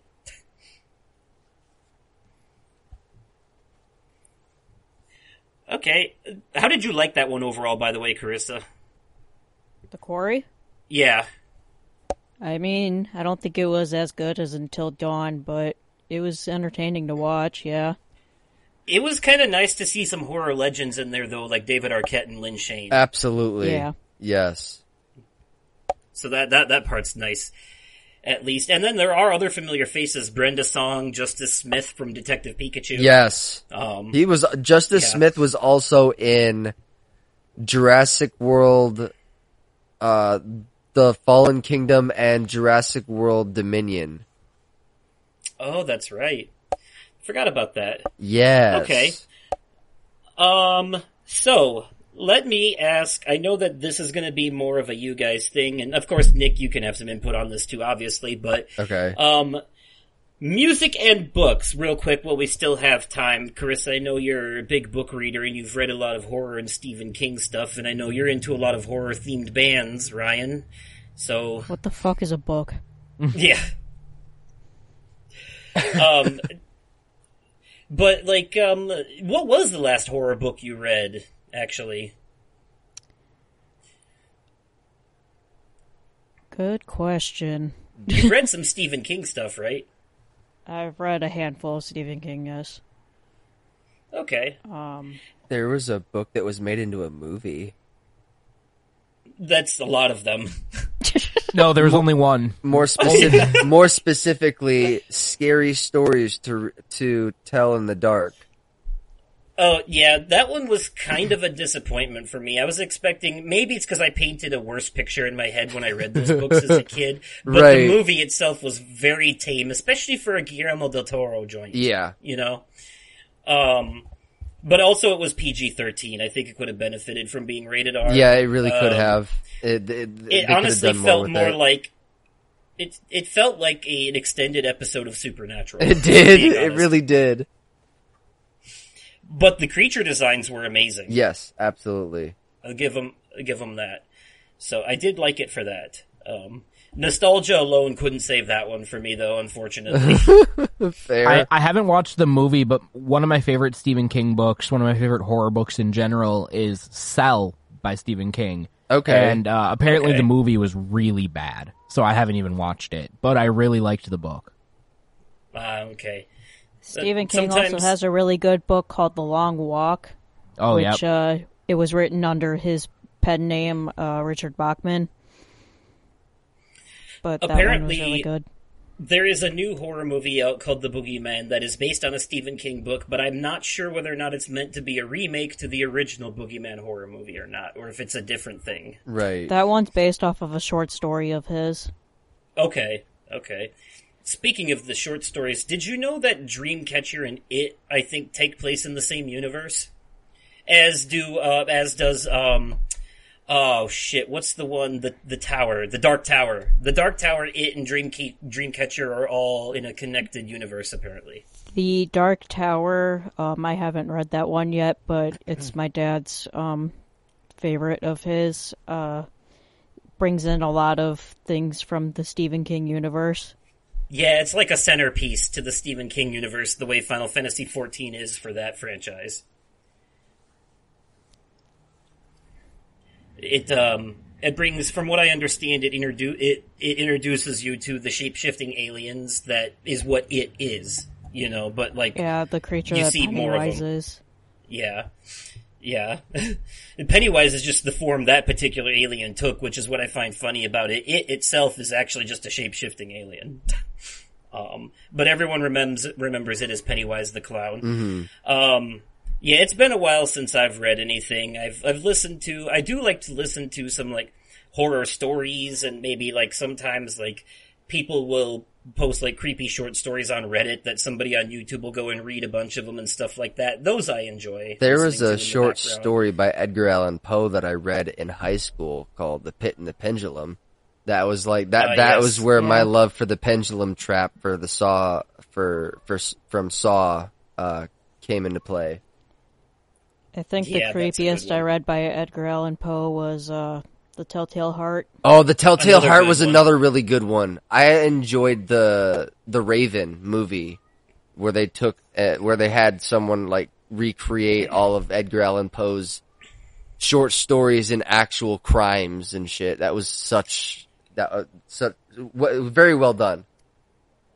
I don't want to give too much credit to this author because he was a racist, but um, H.P. Love- Lovecraft. Lovecraft is is is respons- is responsible for cosmic horror and the character of Cthulhu, so I do have to give some credit. Yeah, Yeah. I, I love Bloodborne, so I I do have to kind of give a little bit of credit towards Yes. towards him, but I don't. Oh, want you to. should have mentioned Bloodborne in the video games. I didn't. would I, didn't think that. about it until just now. I would consider that horror. That's for sure. Like, so I would consider Soulsborne in general Yeah. to fall in some kind of like RPG horror hybrid genre. Honestly, um, yeah. Tec- technically, also- Hollow Knight is a post-apocalyptic uh, world when it comes to insects. I'm kind of surprised Yeah. for TV shows and video games nobody mentioned The Last of Us. Yeah, The Last of Us. That yep, we definitely should have brought that up because Yeah. that definitely That's almost low-hanging fruit at this point. If you don't like The Last of Us, there's something wrong with you. I enjoyed Yeah. from, I enjoyed the show from what I have seen so far. Such a good show, very accurate to the game. Everything they add is an addition rather than a problem. You know, like Yeah. everything they add serves to make the show better Yes. uh, than the game in a lot of ways. Actually, Um, and some things that you wouldn't think would translate from a game to a show actually do translate very well, surprisingly. Yeah. Um, Another good horror show that nobody else mentioned that I really like is Yellow Jackets. I it's on my list. I need to see it, but I've heard really messed up things, and it makes me excited to watch it. Melanie Lynskey is in it, and she plays the adult version of one of the characters, and she's really good in it. Okay. I'm not sure if I would consider it horror per se, but the, there's a show on Paramount Plus called School Spirits where a girl is trying to solve her own murder as a ghost, and it is really, really good. Um, it's like part horror, part comedy, part drama. I uh, I enjoyed it. I know that you can't necessarily like have a Halloween episode without mentioning uh, Hocus Pocus because uh, I was gonna say Sarah and I watched that last night uh, before I went to sleep. Ah, yes. Hocus A Pocus, Halloween and we're planning on watching Ho- Tradition. Hocus Pocus tonight. Uh, Hocus Pocus two tonight. We're watching Hocus Pocus two tonight. I feel like there's one of two movies everybody watches every year around this time. It's either that one or The Nightmare Before Christmas. See, that's on my list too. I'm, I'm actually wearing my uh, Jack Skellington uh, lounger right now as we as we speak. Very, very nice. Yes. Yeah, um, and also there's that that um, grossly underrated anthology horror movie Trick or Treat. Uh, Yes. the little pumpkin-headed guy. Yes. Trick or that is is so good. It was so a good. Halloween Yes. theme. I would I would put it out there with movies like VHS, where like every story is like m- disconnected from each other, maybe loosely tied. Yeah. but ultimately they're like different. It's like an anthology. Now, I, Um, I but VH- VHS is like a found footage anthology series. there is a horror based band that I want to give credit to real quick. Uh, they're called Yeah, let's let's talk about music while we still have time. Yeah. There's a lot of horror bands. Code Orange. They did two theme songs for. They did they, they did the theme song for Bray Wyatt, one of my absolute all time favorite wrestlers. Um, uh, may he rest in peace. But Code Orange did the theme song uh, for him when he debuted as the Fiend, which is one of his uh, more popular uh, horror based gimmicks um, they did his theme song "Let Me uh, Let Me In," and Okay. when he came back from his uh, from being released from his contract in 2021, he uh, came back in at the Extreme Rules pay per view last year in September, I think it was. No, it was October. Um, and Code Orange wrote his theme song, uh, Shatter. And that was a really good one Okay. too. Uh, mo- I- more, I, I know it's. Oh, go ahead. it was his, his, his gimmick for the Fiend was more, more horror focused than his gimmick was bef- like when he came back, but the Fiend, hands down, has got to be my favorite gimmick that he has ever done. Okay. Um, I know it's cringe, um, and I don't listen to them anymore because my music tastes these days have basically changed to like instrumental, relaxing music and Gorillaz. Um, but I mean, technically, I would put some Gorillaz stuff, not the music itself, but their music videos in the horror genre. Just Yeah. because they're they're so focused on like the undead and and deals with demons and shit like that. Like they had an album called Demon Days. It was about the war in Iraq, but still, you know. Um, but I used to listen to ICP a lot when I was younger, and literally all of their songs were focused around plots of horror stories, like the boogeyman killing people, a guy who, um, who was in love with a ghost, so ended up like murdering his neighbors to appease the ghost, Yeah. and stuff like that. Um, so and like toys that come to life and kill people. So that was, um, and they were literally like evil clowns was their whole setup. Yeah. Yeah, and one could argue that they started a cult. Yeah, So- though they sure the fuck did. Um, so yeah, they definitely fell. But you know, when I think of horror music, a lot of it takes me back to like when I was playing Twisted Metal back in the PS1 days, and a lot of the soundtracks would be songs by like Rob Zombie and stuff like that. Yeah. Um, Rob Zombie was actually a character in one of those games. Um, a Oh? driver in one of them.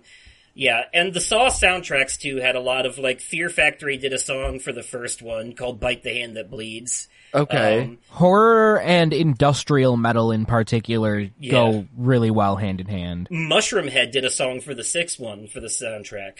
Um, I can't remember the name of it though, but the music video had like the carousel set up where all of them are sitting around the table and the camera's in the center of this carousel and it's going across all their faces.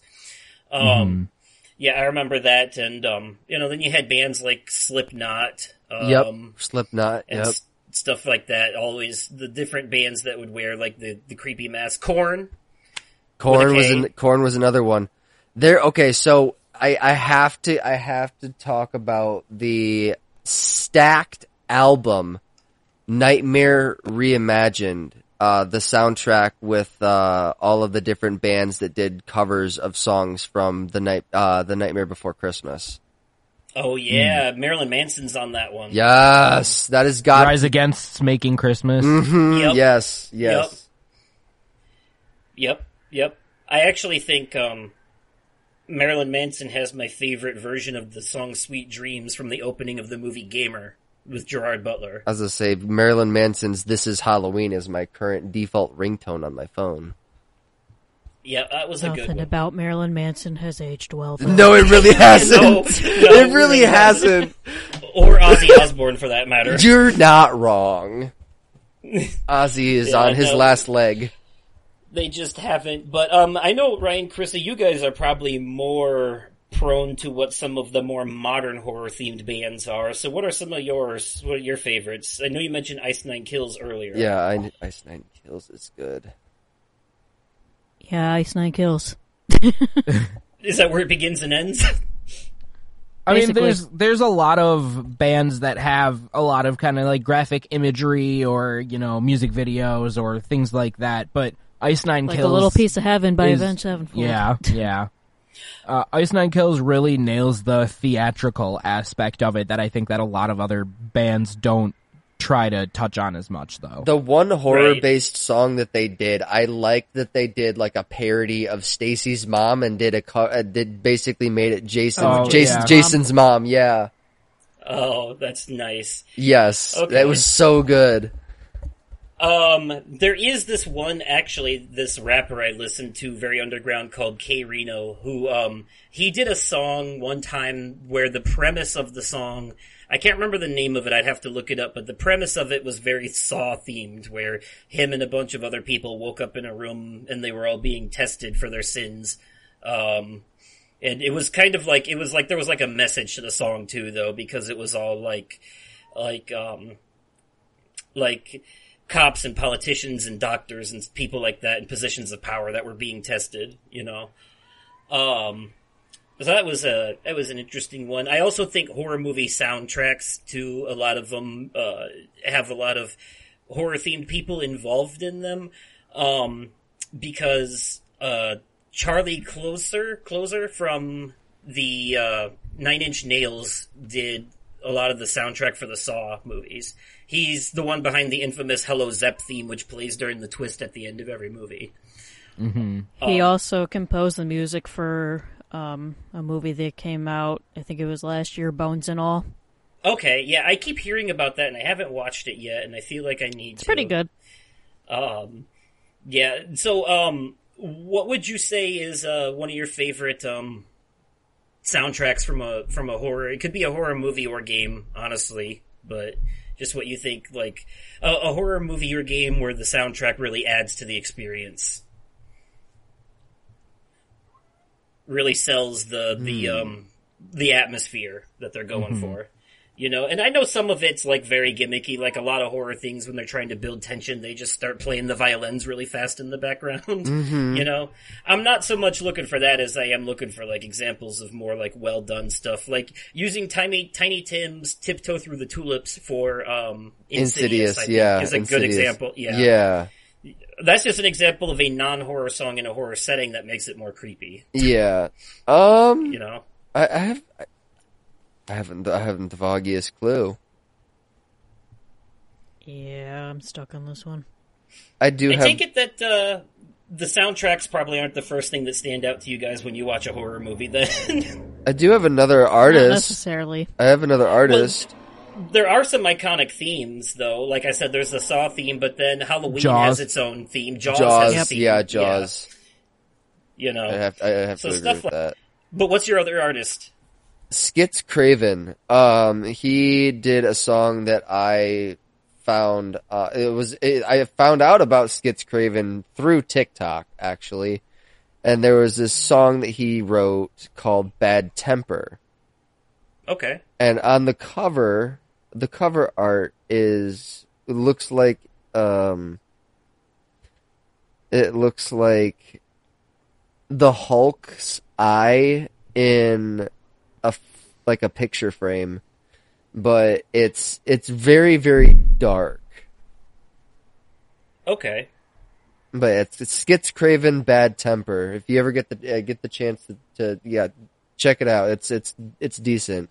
I haven't listened to any of his other stuff, but based on what I am seeing on like his albums, he seems to be like a pretty dark artist altogether. So I'm I'm definitely gonna have to check the rest of his stuff out. But Skitz Kraven, um, Bad Temper is very very dark and um, I would say I would argue uh, that it's horror based. I just remembered, by the way, "Cleansing Room" is the name of that K-Rino song I was thinking of earlier, um, a little bit ago, where they all like wake up and they get tested. It's called "The Cleansing Room." Yeah, that's a that's a, a pretty good one. I'd put um, in there. Okay, well, before we wrap up, does anybody have anything else horror related they would like to bring up? Give a mention um, that's not like in the categories we already spoke of. Maybe there's like a podcast or a YouTube channel that specializes in this area that I'm you'd like. gl- I'm glad that you mentioned that because there is a podcast that I want to give a shout out to, and uh, thanks to my lovely girlfriend Sarah for introducing me to it. Uh, it's more. It, it does involve murder. Uh, it's a. It's a true crime comedy uh, podcast called Small Town Murder Okay. and it's these two guys just they- they're their their there's their their disclosure is yes we make fun of the towns we make fun of the scenario but we don't make fun of the victims or the victims families. We're assholes but we're not scumbags.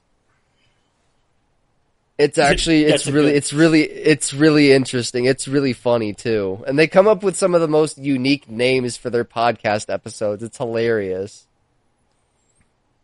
Um, in that vein, I will also because we talked about Dead Meat already earlier, so I also want to recommend Mm-hmm. one called the last the last podcast on the left. Um, The last Oh, podcast. Last okay, Podcast last, on last yeah, podcast. they on the also fall okay. under that. Okay. Yeah, it's a group of guys that they, they, they talk very similarly to what you're saying about like real life situations Mm-hmm. and stuff like that, but they also go over like short stories. They did a whole episode one time dedicated to cryptids. Like, Okay. um, you know, like, um, Mothman. Yeah, they do. yeah, that. like the, um, cryptids, like, you know, like the, the creepy pasta creatures that the internet creates. Uh, Uh-huh. Slender Man.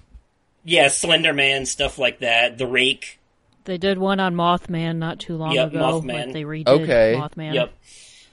Yeah, so they have those kind of things. I think they also did. There's also um, an entire YouTube channel that I watched that's a spin-off of the infographics channel where they go into every single creature in the SCP Foundation and files. Okay. Which um, you know is like an internet-based horror phenomenon SCP where they uh it, it like it's about like a secret research government facility where they keep a bunch of monsters and other otherworldly beings and creatures trapped. The video game Control is actually very loosely based around it. okay. Um, so, um, yeah, cause, but they do it with like inanimate objects that have different powers, but the actual SCP Foundation has different creatures of varying degrees of like horrifying and dangerous that they keep trapped down there. yeah. This YouTube channel is dedicated to going through the whole thing. Another internet phenomenon that in the horror department that got popular recently is called the back rooms, which is like this very well designed found footage type thing where the idea is that you you basically no clip like a video game character into this alternate reality Uh-huh. where you're trapped in this like basically yellow looking infinite office building where the floor is wet and gross and like there's something possibly chasing you the whole time and it just gets deeper and deeper the more you go down the rabbit hole with that so i also recommend looking into the back rooms there are actually i think Dead Meat actually did an episode talking about the back rooms and going through the whole story that was available up to that point. Okay. Um, yeah, because I think they're done. The Backrooms is done now, but there is a YouTube channel where you can watch all the videos, and they do such a good job at making it look like old VHS footage. Nice. How they put it together, I will never understand, but it's very, very well done. So, Okay. um, yeah, I put those things up there, and you know, maybe if you want some other fucked up experiences, watch Happy Tree Friends. I love Happy Tree Friends. Um, but do you, uh, do our guests have anything else they want to add to that? Uh, Twilight. sure. Yeah, everyone watch the Twilight movies. That's the. Uh, I think the the true, real, most terrifying thing in the world right now uh, would hands down have to go to uh, current modern day radio country music. Like you just you can't escape it, and that is terrifying. uh, the algorithm. I actually feel lucky that I haven't actually unwillingly heard a country song in a long time. Me either. But knowing that they're out there lurking just around the corner, it's terrifying. yes. Okay. Well, with that um, well-intentioned warning put out there for everyone, um, I'm going to go ahead and wrap this one up. So uh, that was a very well done and deep discussion about all things horror. Uh, thank you so much to our guests for joining us for this episode. Um, I'm glad we were finally able to get it all synced up. Um, so as always, uh, if you, you let me know in the comments down below if you're watching this on YouTube about some of your favorite horror stuff in different genres, movies, games, TV shows, whatever it is, you know, whatever you like. Um, you know, and click that like button if you're on YouTube. If you're on Spotify, you can follow. If you're on Apple Podcasts, leave a rating and yada yada so on and so forth. You can also send me an email at MrOversoul53 at gmail.com, M-R-O-V-E-R-S-O-U-L-5-3 at gmail.com. Follow me at the website formerly known as Twitter at Oversoul53. Um, once again, I have been your host, Justin, aka Oversoul, and, uh, Nick. Uh, you can find me on the website formerly known as Twitter, uh, at the Vaping Fiend, uh, TikTok, the.vaping.fiend, and I don't use Twitch all that often, but I'm the Vaping Fiend on there as well, and I have been, I have been your co-host, Nick, aka the Vaping Fiend. And, uh, do our guests have any socials they'd like to plug? Uh, I mean, I technically have a uh, an X account by the name of RMK Buried Alive, but I'm not going to be probably using that for very much longer. So uh, you can find me. I have a Facebook page, Buried Alive Gaming. Uh, I haven't been active on it in forever, but I do want to start streaming again at some point in the near future, and I normally do that on Twitch at RMK Buried Alive. Uh, but I'm sure that you will see more of me uh, right here on the Oversoul gaming platform in the near future too. Yes, one of these days we're gonna have you back in a Let's Play, you and Dylan, hopefully. and uh you have anything, Karissa? No. Don't find her. okay, fair enough. All I do is lurk. right. There's no point in following me. I don't post anything. She hasn't updated her well- profile picture in seven years. That is true. Once again, our, our guests have been my sister Karissa, brother-in-law Ryan, who you know on YouTube as Rayquaza, and uh, Twitch as RMK Buried Alive. Uh, thanks again to everyone for listening. I hope you enjoyed this episode. Happy Halloween, stay safe out there, and we'll catch you in the next one. Good night, everybody. Bye! Bye. Peace.